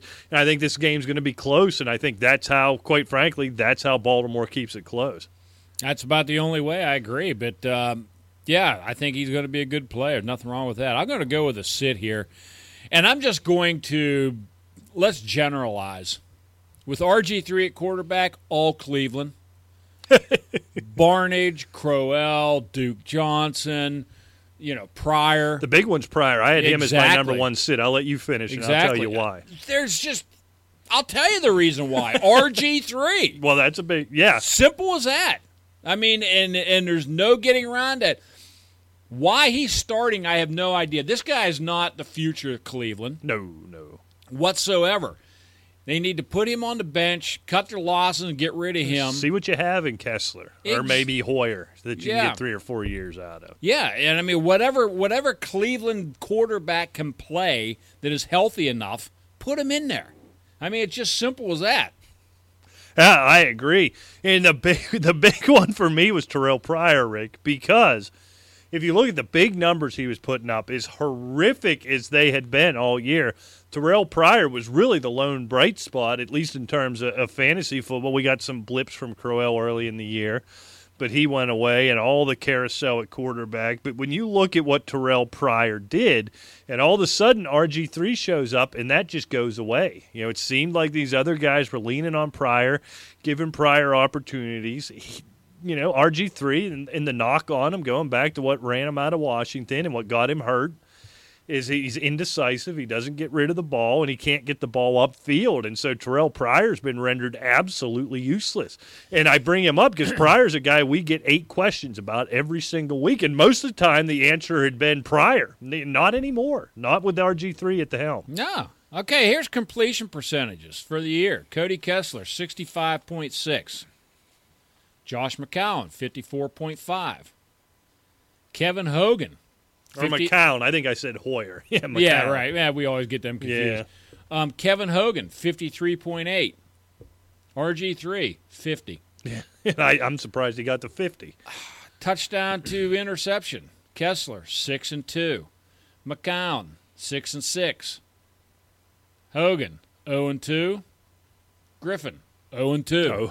Oh, I mean, I just And see he's a no- veteran. I see no reason to have him in there. I'm sorry. I mean, he's not making good decisions. He's running around again, which is what gets got him killed in Washington. Right? And he's And- taking big hits again. Yeah. That's all And- he does. He's and the so fact indecisive. We talked about Isaiah Crowell. He it was on the for better or worse segment we had last week.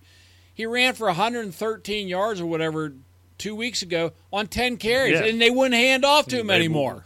RG3 passed for less yards than he had rushing, and they wouldn't give him the ball. They won't hand the ball off. They they hate to do it. it. It makes them sick. They absolutely won't do it. All right, Rick, a sit for me. I'm gonna I'm gonna go to a running back here. You know, I know we, we well if we were doing a show Sunday, we get this question. We steered far away from him last week, and I'm going to recommend doing it again, even though the matchup is tempting, I think. But Adrian Peterson being back against the Packers, I don't know if it's an Adrian Peterson problem or it's an offensive line problem or a lack of any modicum of respect for Sam Bradford. There's a lot at play here. But Adrian Peterson, for the game and a half we got him, early in the year, averaged less than two yards a carry. Seems to be back on that track here. I don't care. You can bring back your boy Jim Brown. I don't think you're going to be able to run with this Vikings team. And I, I want to see once we get the offensive line back and healthy. All right, is Adrian Peterson done? Which just happens to running backs, even the great ones. This happens. It just falls off the table one day, plus with the injuries mountain or is it a symptom of the Vikings offensive line and Sam Bradford? I can't answer that question. I probably won't be able to answer that question until about week four of next year. But what I do know, even against a bad brush defense that the Packers have, Adrian Peterson's not going to have any success this week. None.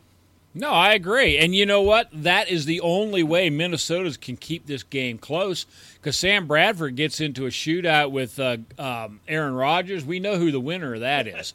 and yeah, I that was one of my sits too. Was uh, AP or McKinnon? I don't want no part of yeah. the, the Minnesota rushing game, and and that's a th- that's another thing. I think you're going to see, still see a lot of Jerick McKinnon because, you know, yeah, we got we got a lot of injuries. Do we want to have something happen to him going into next year? Well, and Peterson's saying himself, he said he's going to play against the Packers but now that they know they're eliminated, he said he's going to think about whether or not he's going to play well, in week if they 17. win, they're not eliminated. Yeah, but they're eliminated. Yeah, Come they're on. not going to win. yeah. I agree 100%. So, but, you know, he's saying himself basically, I'm going to ease back into this too. I'm going to try to get get into the off season. I'm doing this for nothing at this point, and so I think that tells you all you need to know there as well. Yeah, he's basically saying he's doing Minnesota a favor right. by giving them a shot you know, at, at, at playoff glory yeah, here, I at guess. 1.8 yards per carry. Right, exactly. Okay, I'm going to give you a, a, start. I, you probably are starting him, but we've had this conversation the last three and four weeks. You know, time to bench him, maybe longer than that. Todd Gurley against San Francisco. Yeah, in LA, I think you better get him in. Yeah, there's a defense to run against it's them. If somehow you've survived this long with Todd Gurley, this is the week he might pay dividends. This is the week he might win you a championship. If not now, when, Rick? I actually oh, got a, I actually got a question today. I was uh, I was over coaching basketball before the show today, and one of the dads, you know, we don't talk about basketball or our children. they come up and ask me fantasy football questions. Of course they do. And of course, he's been eliminated thanks in large part to Todd Gurley but it was a keeper league. You know, uh, what do you call it? It was like a mini dynasty, basically. It was like a five-year keeper league or something. And so he's going into it, and he has a couple young guys. Michael Thomas was a guy I recommended to him, and he was down to, and I can't remember who it was with, but Todd Gurley was one of his questions. You know, what did he, what did I think of the long-term future of Todd Gurley? And, my answer was I, I'd be interested to see in the offseason. I don't know when he has to make this decision, but in the offseason, who do they hire as a coach? Do they bring in, finally bring in an offensive guy and not some turtle like Jeff Fisher? And what's the quarterback plans? What's the backup plan to Jared Goff? Because they're going to tell you the plan going forward is Jared Goff. And it probably should be, and at minimum, that should be what they say but what's their backup plan? You know, who do they have right. waiting in the wings? Exactly. Because I think that's the Todd Gurley problem. Same thing. They're facing nine in the box. I mean, I just I think I don't think anything's wrong with Todd Gurley at all. No, but until the Rams offense can demonstrate that they can kill you another way, heck, I'm not going to take him out of the box. We're going to stop Todd Gurley right. and make one of these guys named Manny back there as a quarterback right. beat you. Exactly. And they can't do it. So I and I, and I tell you what, they need more weapons. Kenny Britt's been a nice surprise this year, but nobody else is. No. You know, Brian Quicks is very, very. He, he's a nice complementary piece in in terms of your your regular. You know, if if you had other good weapons, then he'd certainly be a nice complementary piece. However, you know, Brian Quick it shouldn't be your number two number two receiver by any means. So Yeah, just I, I think I ultimately recommended. I can't remember Rick who he said the the other pieces needed to be, but you know, Todd Gurley. I said I think if, if they address the the offense in the offseason, Todd Gurley should get back to to being just. Did you see Rick? By the way, and, and I hate these guys who do this. The guy who tweeted Todd Gurley telling him he was going to kick his ass because Todd Gurley ruined his fantasy season. And Todd Gurley responded and said, Come on over, let's do it. No, but I, gotta- wish I did see that. Number one, don't ever be that guy tweeting an NFL player about your fantasy team. That's just embarrassing. Don't Well- do it. Well, not only that, but it's also totally stupid. Some slob threatening somebody. You know, it's kind of like the the fat guy that stumbles into the ring. You know, yeah, we know wrestling's fa- rigged, but I'll tell you what, these guys are going to kill you. Oh yeah, you're still going to you're still going to limp out of there. There's no question about it. Now, to this guy's credit, so I want to crush him, and I'm going to say this, and I mean it. You are a loser for tweeting to Todd Gurley about your stupid fantasy team. Right. You're a loser for doing that. However, I'm going to give him a little bit of shine here, Rick. So Gurley responds. I think he said, "Drive on over" or something. I forget how Gurley Right. put it. It doesn't really matter and the guy says, "I'm here. I'm in the end zone. You'll probably never find me." now that's a good response. When- Yeah. when Gurley puts you on blast, as the kids say, and you come back with it, that's pretty good. You're Yeah. still a loser, but that's a good way to end the conversation. Yeah, at least you acquitted yourself anyway as a witty loser. Yeah, anyway. absolutely. All right, Rick, another start for me. I'm going to go with, might be obvious, except for the fact he struggled the last several weeks after that great start. Ajayi, But I'm going to get your boy Jay Ajayi out there. You have seen the Buffalo Bills have given up two 200 yard games this season, one of them to the aforementioned, Ajayi, along with Le'Veon Bell. Going to Buffalo, the weather certainly I have to assume is going to be rotten up there. Even on the best of circumstances in the end of December, the weather's rotten up there. You got Matt Moore starting at quarterback. Buffalo struggles against the run. This is a game Miami's got to have. I think I don't expect 200 again, but I think well over 100 in the end zone is going to be our boy Ajayi, this week. Yeah, I agree with you 100%. Don't shy away from him. Nah, don't don't be afraid of your boy Ajayi. And uh, where are we at here? We are on. Uh, this is actually technically week fifteen, Yeah. right? But No, we're act- heading into 16. Only Oh, that's right. Because left. of the buys. Right. Yes, it's, yes, it's week sixteen. Yeah, it's actually the fifteenth game. Okay. Um, what are we doing? Start, start sits. What are we doing here? I, I'm. Whatever you want. I think we're I think we're doing sits if we're staying in order. We're doing sits. I think a, you know, it, it, it's hard to tell somebody to do this. It really does. But Mark Ingram Yeah. at home, I know it's the Saints at home; they're a different team. But I tell you what, it seems to be Tim Hightower's show. And against Tampa Bay, you know, I, I don't think I want to have Mark Ingram out there. You probably don't have a choice. You probably, I don't know who your depth chart would be, but if you're in the Super Bowl, you're probably pretty well loaded anyway. Right. But uh, I just wouldn't play with him. No, it, it's he's kind of like Brandin Cooks, right? It, it's something that happens there in New Orleans where the ceiling's out of this world. And there's been times, Rick, we've recommended to sit him, and you look up and somehow he's got 180 all-purpose yards and two touchdowns. But he could take donut just as easily. And in my championship, if I have a guy, say I can get my fingers on Ty Montgomery or maybe even Kenneth Dixon in Baltimore, somebody like that, there are a lot of guys out there I, I would certainly trust over him. I really would. Yeah, and I mean, you just look at. I mean, he's had he had a huge game against Rams, but since then he's had 37 yards, 14 yards, 78 yards. He's still going to be involved in the game, obviously, but his touchdowns are down. He hasn't scored in three weeks. Of course, he'll probably have six this week. Right. But But that's the thing. That's the risk with a guy like Ingram. Do you want to take that risk in your championship week if you can avoid when we've seen. One thing I will caution you. Apparently, he's very upset that Tim Hightower's getting all the, the end zone Yeah, carries. he's bitter about that. Eh, Very vocal. it can go two ways, especially with a guy like Sean Payton. he could say, "Okay, let's feed him the ball, keep him happy," or say, "Look, pal, Zip it. I'm running this yeah, show. I'm I'm running this ship. I got this. Yeah, I know. That's one another reason why I don't want to gamble with him. Yeah, and another one, a guy with the the uh, history of the fumbles. If he goes out there and he loses one early, even if he doesn't lose it, he may not see the field again. And I don't like messing with guys like that. All right, Rick, we will leave it at that. When we come back, a, a special treat for the Arena Sports Network community, Rick, as for the first time this season, you will get exclusive rights to our game picks. Get the bookie on the other line. I'm coming off of 14 and 2. Rick's running about 80% over the last six weeks. So get the bookie on the phone, play those money lines. It's all coming up here exclusively on the Arena Sports Network.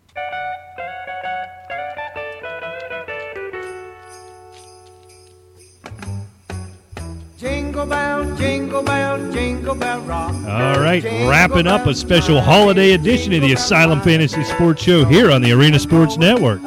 Yes, indeed, Rick. And uh, you know, this is the last segment before Christmas. Yes, sir. So this is this is a special treat for you. Get that bookie on the line. Never before done here on the Arena Sports Network as we give you our lead pipe lock picks. I'm coming off a 14 and 2 Rick week. Rick coming off a 12 and 4 and we both got to be running well north of 80% the last several weeks. Oh, no doubt about that. We have been nailing it. All right, let's get them moving. All right, hold on. Don't don't get too excited. I know in case we didn't mention Cletus once again doesn't show up. Apparently he's on Christmas vacation now. Oh, so oh, oh. Santa's not happy with Cletus either. Christmas. No, he, he's he didn't. his- he didn't think he should be taking time off to practice for the interpretive dance Christmas special. And I, I quite frankly, Santa, I agree. I, Yeah, you know, I, I think he's way too old to be doing interpretive dance Christmas Hey, specials. look, he's a he's a fair looking young lad. I'll give him that, but I I don't mean, need to see like him in a what? leotard. I Bray mean, Wyatt. on. Yeah. I don't want to see Bray Wyatt in any No. Leotards no, than I already and did. that white leotard he's bouncing around in just Yeah. doesn't look good. So, No. anyhow, I just made the sprint back from the control room into the studio. I don't know. Maybe after the new year, Cletus will work a day or two here or there. I don't know. Yeah, could be a New Year's resolution to work once a month. show up something. once a month, anyhow. You Yeah. know, the good thing is I'm getting my cardio in, bolting back and forth between here and the uh, here in the control room. So, let's get into it, Rick. Everybody's got their pens ready. The bookies uh, just on. Whoa, what was that? I'm just listening. we need to start doing video. Rick just does weird well, things. we are going video come I, 2017. that is the resolution. Sometime We've got everything we need. We just Except don't have somebody to run the damn camera. Yeah. yeah. So you send your resumes in asylumfootball at gmail.com if you can be in Western Pennsylvania every Thursday night and Sunday morning. Well, even the off season, Nah, we just on Thursday night. the slant. We Yeah. don't care. So if you can come in and you can run an iPad, basically, is all I'm going to need you to do, and turn some buttons. And you know, if you don't own a leotard and don't take dance classes at the same time. And bring beer. well, you have to bring beer. That's that's a prerequisite, certainly. There you go. All right, Rick. First game of the week, big one here in the NFC East, as your Philadelphia Eagles host the New York Giants. Yeah, going on right now on Thursday evening. I tell you what, we wrote these. Of course, we did these ahead of time. I'm, I'm feeling the Giants, man, and I think there's a lot more trouble in Philly than uh, than what it looked like after about week five or six. Right. I like the Giants 27-20. It's going to be a tough game, but I yeah. like the Giants. Look, Philadelphia's a lot better at home. They're a lot better at home. But the New York Giants are playing. Look, Eli hasn't done anything to impress me. If anything, he's not been very good in the month of December while they're on this winning streak. But he's doing just enough. He's not making the critical errors he tends to make, save for that Steeler game. They're playing a ton of defense, and hey, you worry about Carson Wentz. He's reverted a little bit. Now, if I'm a Philadelphia Eagles fan, I'm feeling pretty good about my quarterback situation for, for years to come. Carson Wentz looks like a professional quarterback. That being said, they're eliminated. This game means a lot more to the New York Giants. While I think only on paper they still have a chance to, to move in that division a little bit, they're going to be the first wild card. But the way they're playing defense, this one's going to be a squeaker. It's going to be entertaining. It's going to come down to the last minute. But I got the Giants here, 24 to 23. All right. All we go. Let's move on. This is one Steeler fans will be watching closely, depending on what happens with the with their game versus the Ravens, as the Bills at home taking on the suddenly resurgent Miami Dolphins. Yeah, and this really has nothing to do with uh, you know being like a homer pick. But I, I just like Buffalo at home. I think the weather's going to be nasty enough that, that the cold's going to affect Miami, and you know I I think Buffalo realizes they've given up two 200 yard rushing games, and I'm going Buffalo 24-18 in this one. I'm going to agree with you here, Rick. I, I have. I actually don't even have it that close. Our scores are eerily similar, which they've tended to have been lately. I got the Bills here, 27-19, for all the reasons you said. And you gave the uh, a game ball, and rightly so, to Matt Moore last week. However, Right. the New York Jets had just flat given up. They're, Yep. they're done. They don't care anymore. That's not going to happen. I think Ajayi has a nice game. I still just don't. I didn't believe in that Miami team before. And, and say what you want about how awful Ryan Tannehill is, and I'll probably agree with you. But now you're going to go on the road. You're fighting for a playoff spot. You're not really, you don't look, at least on paper, which is meaningless in week 16, I understand like a playoff team with your backup quarterback. And here's another factor. Look back in the history of the Buffalo, the recent history of the Buffalo Bills when they can't make the playoffs. Once they get themselves mathematically eliminated or real close to it, they start winning football games all of a sudden. You know, they finish up eight and eight, nine and seven, and the Bills Mafia is, is very heartened by all of this. And in the end, it ends up being meaningless. So I think Buffalo wins their final two games, this one included. All right. All right, moving along. This one's going to be tough, Rick. So I got to go turn our headphones up. So I want you to take your time and think. If you folks hear any dead air, this is Rick really thinking hard about this one. Is the New England Patriots, Rick, host the New York Jets? Yeah, and just like you said, the Jets have flat given up. But, you know, if there's a game that they can consider their Super Bowl, it's going to be this week. But I don't think it matters. New England's so much better. I'm going 34 17 New England. Uh, Belichick doesn't care about playing down to competition, he No, just stomps them. No, and he hates the Jets. Right. And the Jets have harassed him a little bit over the years. A little bit, very a little bit, but maybe more than anyone else. I agree with the 34, but I don't see any scenario where the Jets get to 17. I have this one 34 to 6. And I made that I made that big stink about it. Was it was it on the slant? It was on this show last week. I can't remember how I'm always reticent to accuse a team of quitting. Right. That's a heavy accusation against an NFL team and NFL players, but the Jets have quit. they have absolutely quit. You what you let Matt Moore throw four touchdowns against you, you've done given up. And now you're going to Foxborough in December in a game meaningless only in the fact that New England technically needs this one to clinch home field throughout. They're going to make it hurt. I just believe they're Yeah. really going to make it hurt. And, and I agree with you in, in that aspect. I mean, you look at Cleveland, you look at Jacksonville, you look at San Francisco. These teams are still playing football. Not good football, Not but good they're, football, they're trying but they're real playing hard. football. Chicago, the same way. New New York's not. They they just look terrible, and they're playing as such. Exactly. All right, Rick. This one uh, interesting in, in as much as what it means for the Titans is the Jaguars and their new head coach Doug Marrone host the Tennessee Titans, looking to win a division title. You see a lot of teams, you know, have a resurgence at least for a game or two when there's a mid-season or regular season coaching switch. Right. I don't think Blake Bortles. He's not the guy this this year to uh, make that happen. I think it's going to be a competitive game. It's a division game. Jacksonville's defense is going to keep them alive. I like Tennessee 31, Jacksonville 28. I got Tennessee at 31. We're, we're we agree on the winners. I got Jacksonville 18. I agree with you. A lot of times you look for these situations if you're looking for an upset where you get a little bounce. There is just no way you can blame Gus Bradley for as poor as Blake Bortles has played. That is all on Blake Bortles. Look, Gus Bradley had to go. What's his record? Like 4 and 420 over the last 3 years. Really, really, it was 14 and 48. Yeah, he had to go. I don't know that he had to go with two games to go. That's really strange. You know, what are what are you trying to? Because What are you trying to get out ahead of? I don't. It doesn't make sense. I don't know. They were ahead twenty to eight against a division team, and they blew it. That's another. He was just real pissed. I guess. yeah, right. exactly. He said, you, you walk home, dummy. You're finished. Yeah. You are done here. Good luck finding your way home. But I just know this means too much to the Titans. That's what it comes down to. So I've got them 31 to 18. And quite frankly, Rick, I don't know how the Jaguars get to 18. All right, this is one. I, if you'd have told me two months ago was meaningless, I, I'd have laughed at you. But the Packers hosting the Vikings.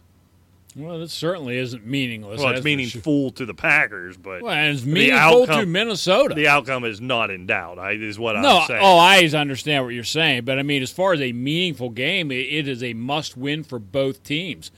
But yeah, I mean, I, I look for Green Bay just to uh, handle Minnesota. I think Minnesota keeps it close early with the defense because they won't be wore out yet. um, but I'm going Green Bay 24, Minnesota 13. Yeah, we're, we're not too far off on this one. Look, the Packers are going to win this division, Rick, and be the number four seed in the NFC. Detroit's finished. We'll get to them soon enough. The Packers are surging. What Ty Montgomery's doing. Jordy Nelson looks like he's finally back 100%. His team is terrifying, and this team could come from that four seed and as wide open as that NFC is, save for the Cowboys. This Packers, I think, are the one team that could go into Jerry World down there and win an NFC Yeah. title game. So for all that, the Packers obviously have to have it to win this division. I've got them 29-11. I went to my old bag of tricks for a fun score there. All right, Rick, is this the week the Cleveland Browns at home 0 and 14 taking on the San Diego Chargers who just laid a big egg against offensively anyhow in what I thought would be a shootout last week against the Raiders.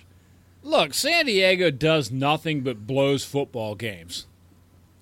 But when it gets right down to it, you know, I mean, I had this big rant, whatever segment it was about RG3 in Cleveland, the start sit segment. Give me Phil Rivers any day against RG3, and I'm going 31 17 San Diego. Giving this one a lot of thought, Rick. Got my record on the line. I've been hot. And I've done it by being conservative, by being smart. Rick, I'm going to do it. I'm going for it. I just don't see it had never happened before Detroit did it several years ago, at least the 0 and 16. And I think we had to go back to what the 70s with the Bucks to find an 0 and 14. This just doesn't happen. There would be no excuse for San Diego to lose this game except for the fact that you're going to be in Cleveland, Cleveland on Christmas Eve when you live in San Diego. Your season's over. Antonio Gates has been banged up and isn't playing well. Melvin Gordon's going to be out. I think even if he can play, he'll milk it one more week so he doesn't have to go to Cleveland for Christmas. This 0 and 16 is such a rare feat. The Cleveland Browns aren't going to go into Heinz Field next week and beat the Steelers, especially if there's a playoff spot on the line. They're going to lose by 40. I'm pulling the trigger here, Rick. Let it be known. I'm going to pause so we can cut this out if we have to mock me with it later, if I want to brag about it later. I've got the Cleveland Browns this week over the San Diego Chargers, 16 to 14. All right. I just don't see how.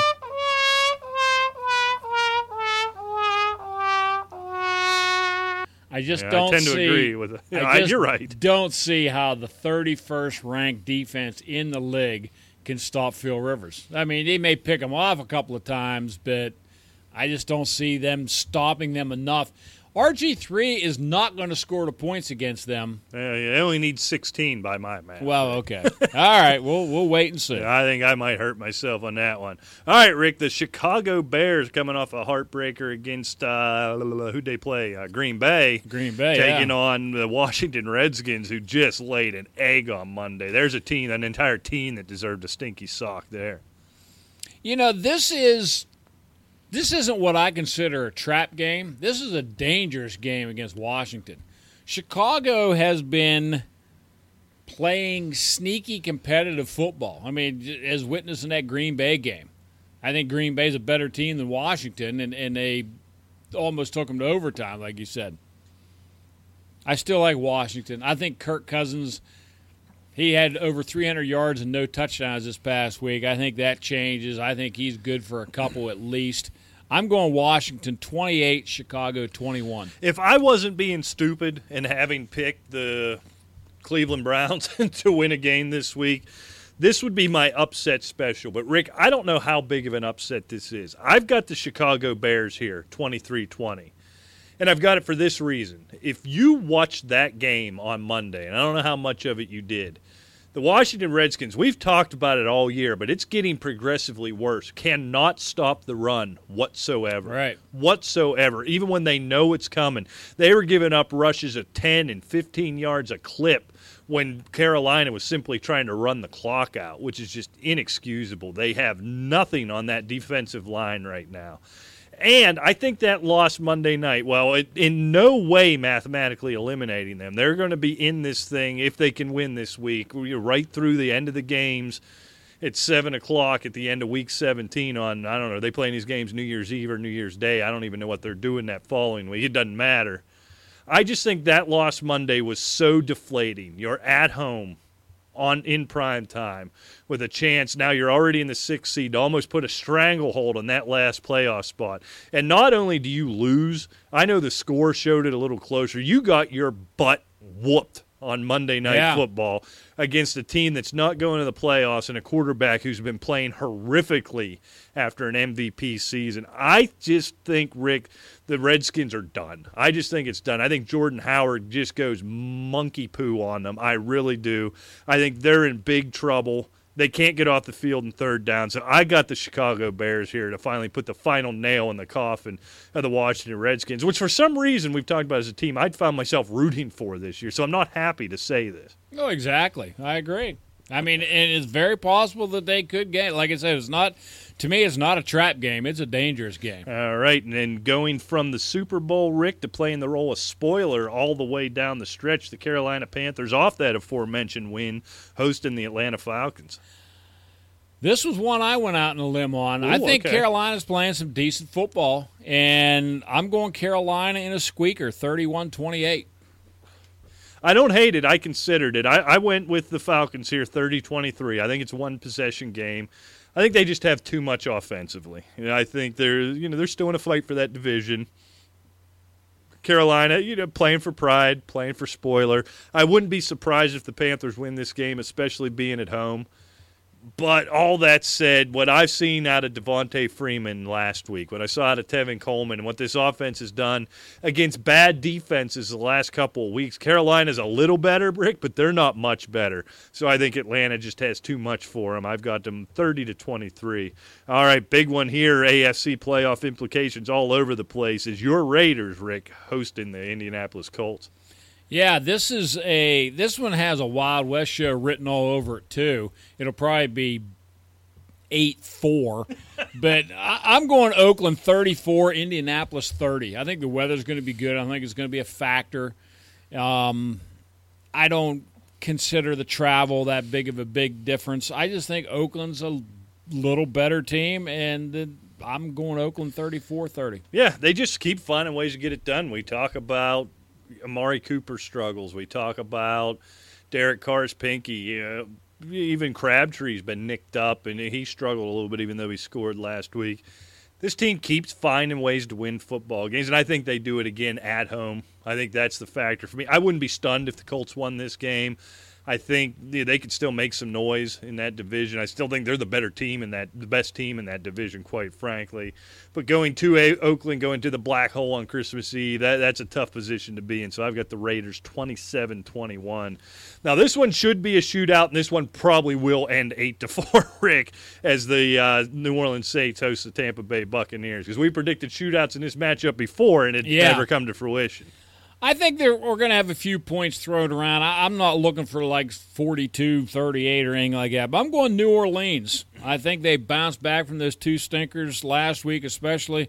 I'm going New Orleans 30, Tampa Bay 26 to end Tampa Bay's playoff hopes. See, it is hard to pick against the Saints at home, Rick. It really is. They're a very different team at home. They found their offense again after two stinkers out there in Arizona last week, as you mentioned. For whatever reason, I just got a feeling the Bucks are a playoff team, and that door is wide open now with Washington throwing up all over their shoes on Monday.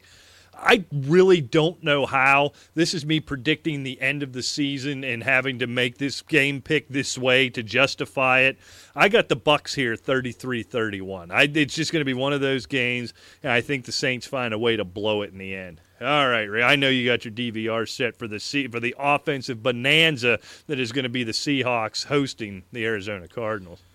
And, and you scoff, but it, that very well could be. Who who looked for whatever that was 45-41 last week with New Orleans and Arizona. But um, I'm going Seattle. I think they're the better team. Arizona, they're they're just not right. Seattle 31, Arizona 24. Yeah, we recommended Carson Palmer as a start last week, Rick. I believe we started him over Tom Brady in a question. And there we was two or three guys. We nailed that. Guess what? Them good times is over. All right, you're going to Seattle. Yeah, I'm not recommending Carson Palmer this week. Now, Arizona is a team historically, historically being the last four or five years, that could go into Seattle and give them a scare. Not this team, not this year. I got the Seahawks. I think it's going to be ugly. I really do. And I got the Seahawks 19 13.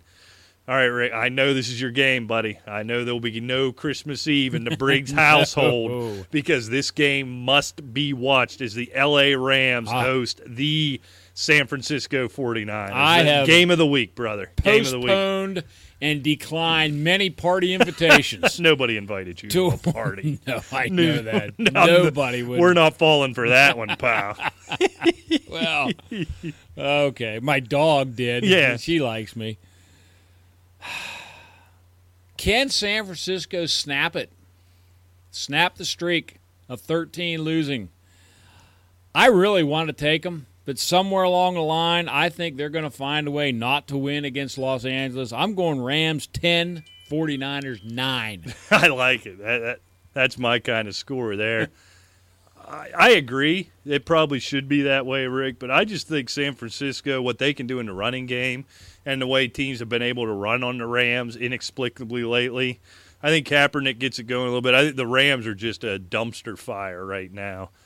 I think Colin Kaepernick gets it back on track a little bit, gives you that little bit of doubt about letting him go in the offseason, or at least about whoever's going to maybe my team with an awful quarterback should sign him. I agree. I think this Yep. is the game where he does it. I got San Francisco 26 16. And for the life of me, Rick, I can't tell you how the hell the Rams get to 16. I don't either. All right, Rick. Texans, we talked a lot about them this week. And Tom Savage, Pitt Panther Tom Savage, hosting the Cincy Bengals. Well, I think you hit a, a key point there earlier in an earlier segment talking about Savage. You know, you give a team, pretty good defensive team, time to prepare for him.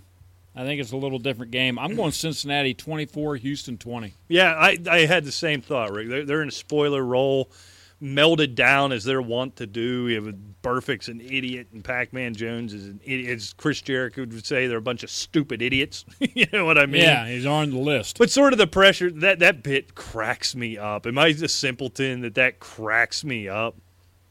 No, I mean that's It's why they do it because for simpletons like me. right. It's just a funny, funny bit. Anyhow, but yeah, for everything you said, they're going to have a week to game plan for Tom Savage. I think it's going to be a struggle for him. You, you saw what what the Bengals did against Le'Veon Bell. They can defend or run a little bit. Right. So I, I think all that works into in the Texans. I'm sorry, they're just not that good. I got Bengals 22-16. All right, Rick, this is a game that matters. This is a game that I'm going to be sitting in my car in my own driveway watching it on my iPad to get a little peace and quiet as the Pittsburgh the AFC North crown While your is nephews on- let the tires Yep. out of your truck. no question about it.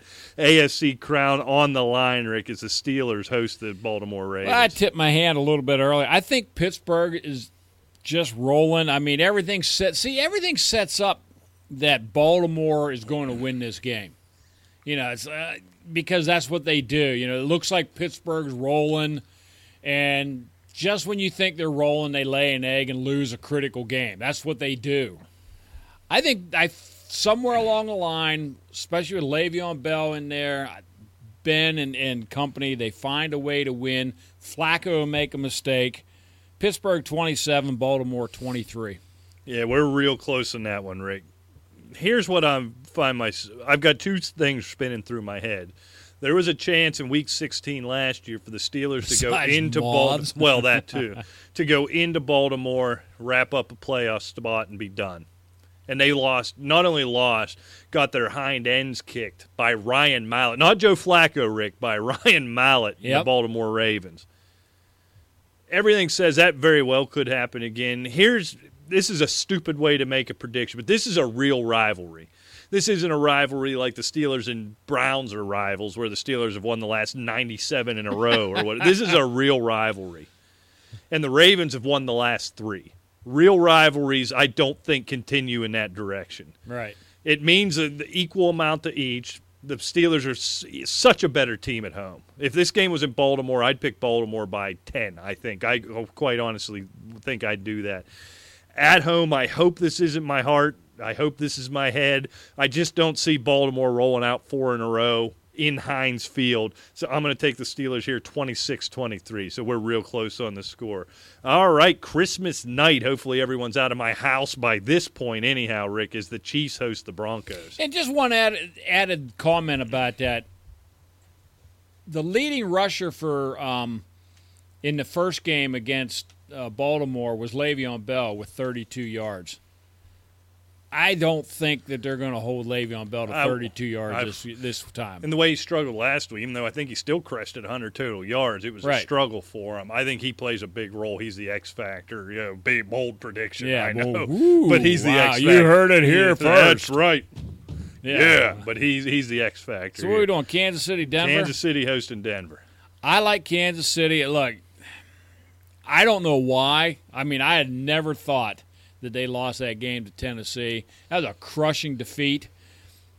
Denver's reeling, but I like Alex Smith run offense better than Trevor Siemian. Yeah, I may be wrong, but I think Kansas City by hook or by crook wins 27-22. Yeah, I think the Chiefs set up the way they play offense that they don't come in high flying and get forced to grind it out against a Broncos team. Kansas City grinds it out, and they set up well, and I think they match up well with the Broncos. So I have them winning this as well, 2014. I think I don't think the Broncos win another game, and I think they miss the playoffs here. And finally, Monday Night Football, the Dallas Cowboys at home taking on the reeling Detroit Lions.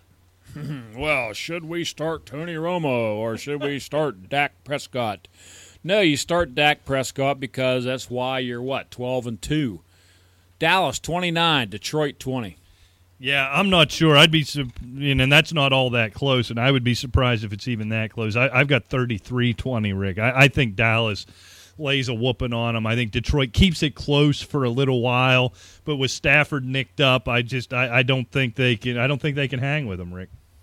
Yeah, I agree with you. It, it's um, Oh, oh. ooh, Santa Claus doesn't Merry either. Christmas. Uh, well, Santa is not a Detroit Lions fan. I think that's Santa's subtle way of telling us it's time to go and get ready for Christmas. I agree.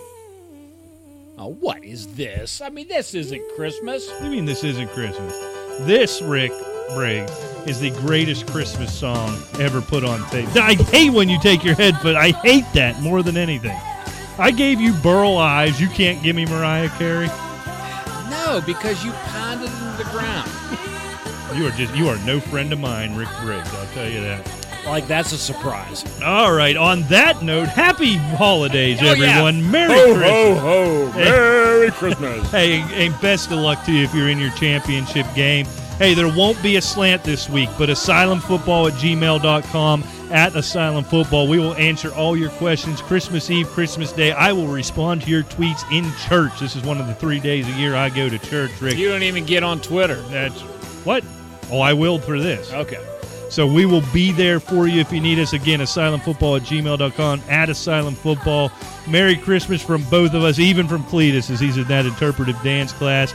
We will be back next week, 8 o'clock, Thursday night, 8 o'clock Eastern, I wonder if they do Mariah arenasportsnet.com. Carey at his interpretive dance. Oh, I don't class. think there's any question about it. I'd like to see him dancing around to this one.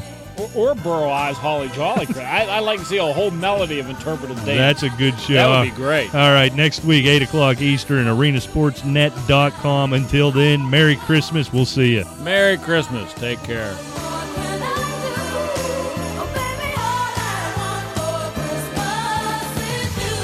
Doesn't get any cheerier than this. Rick. Burl Ives does.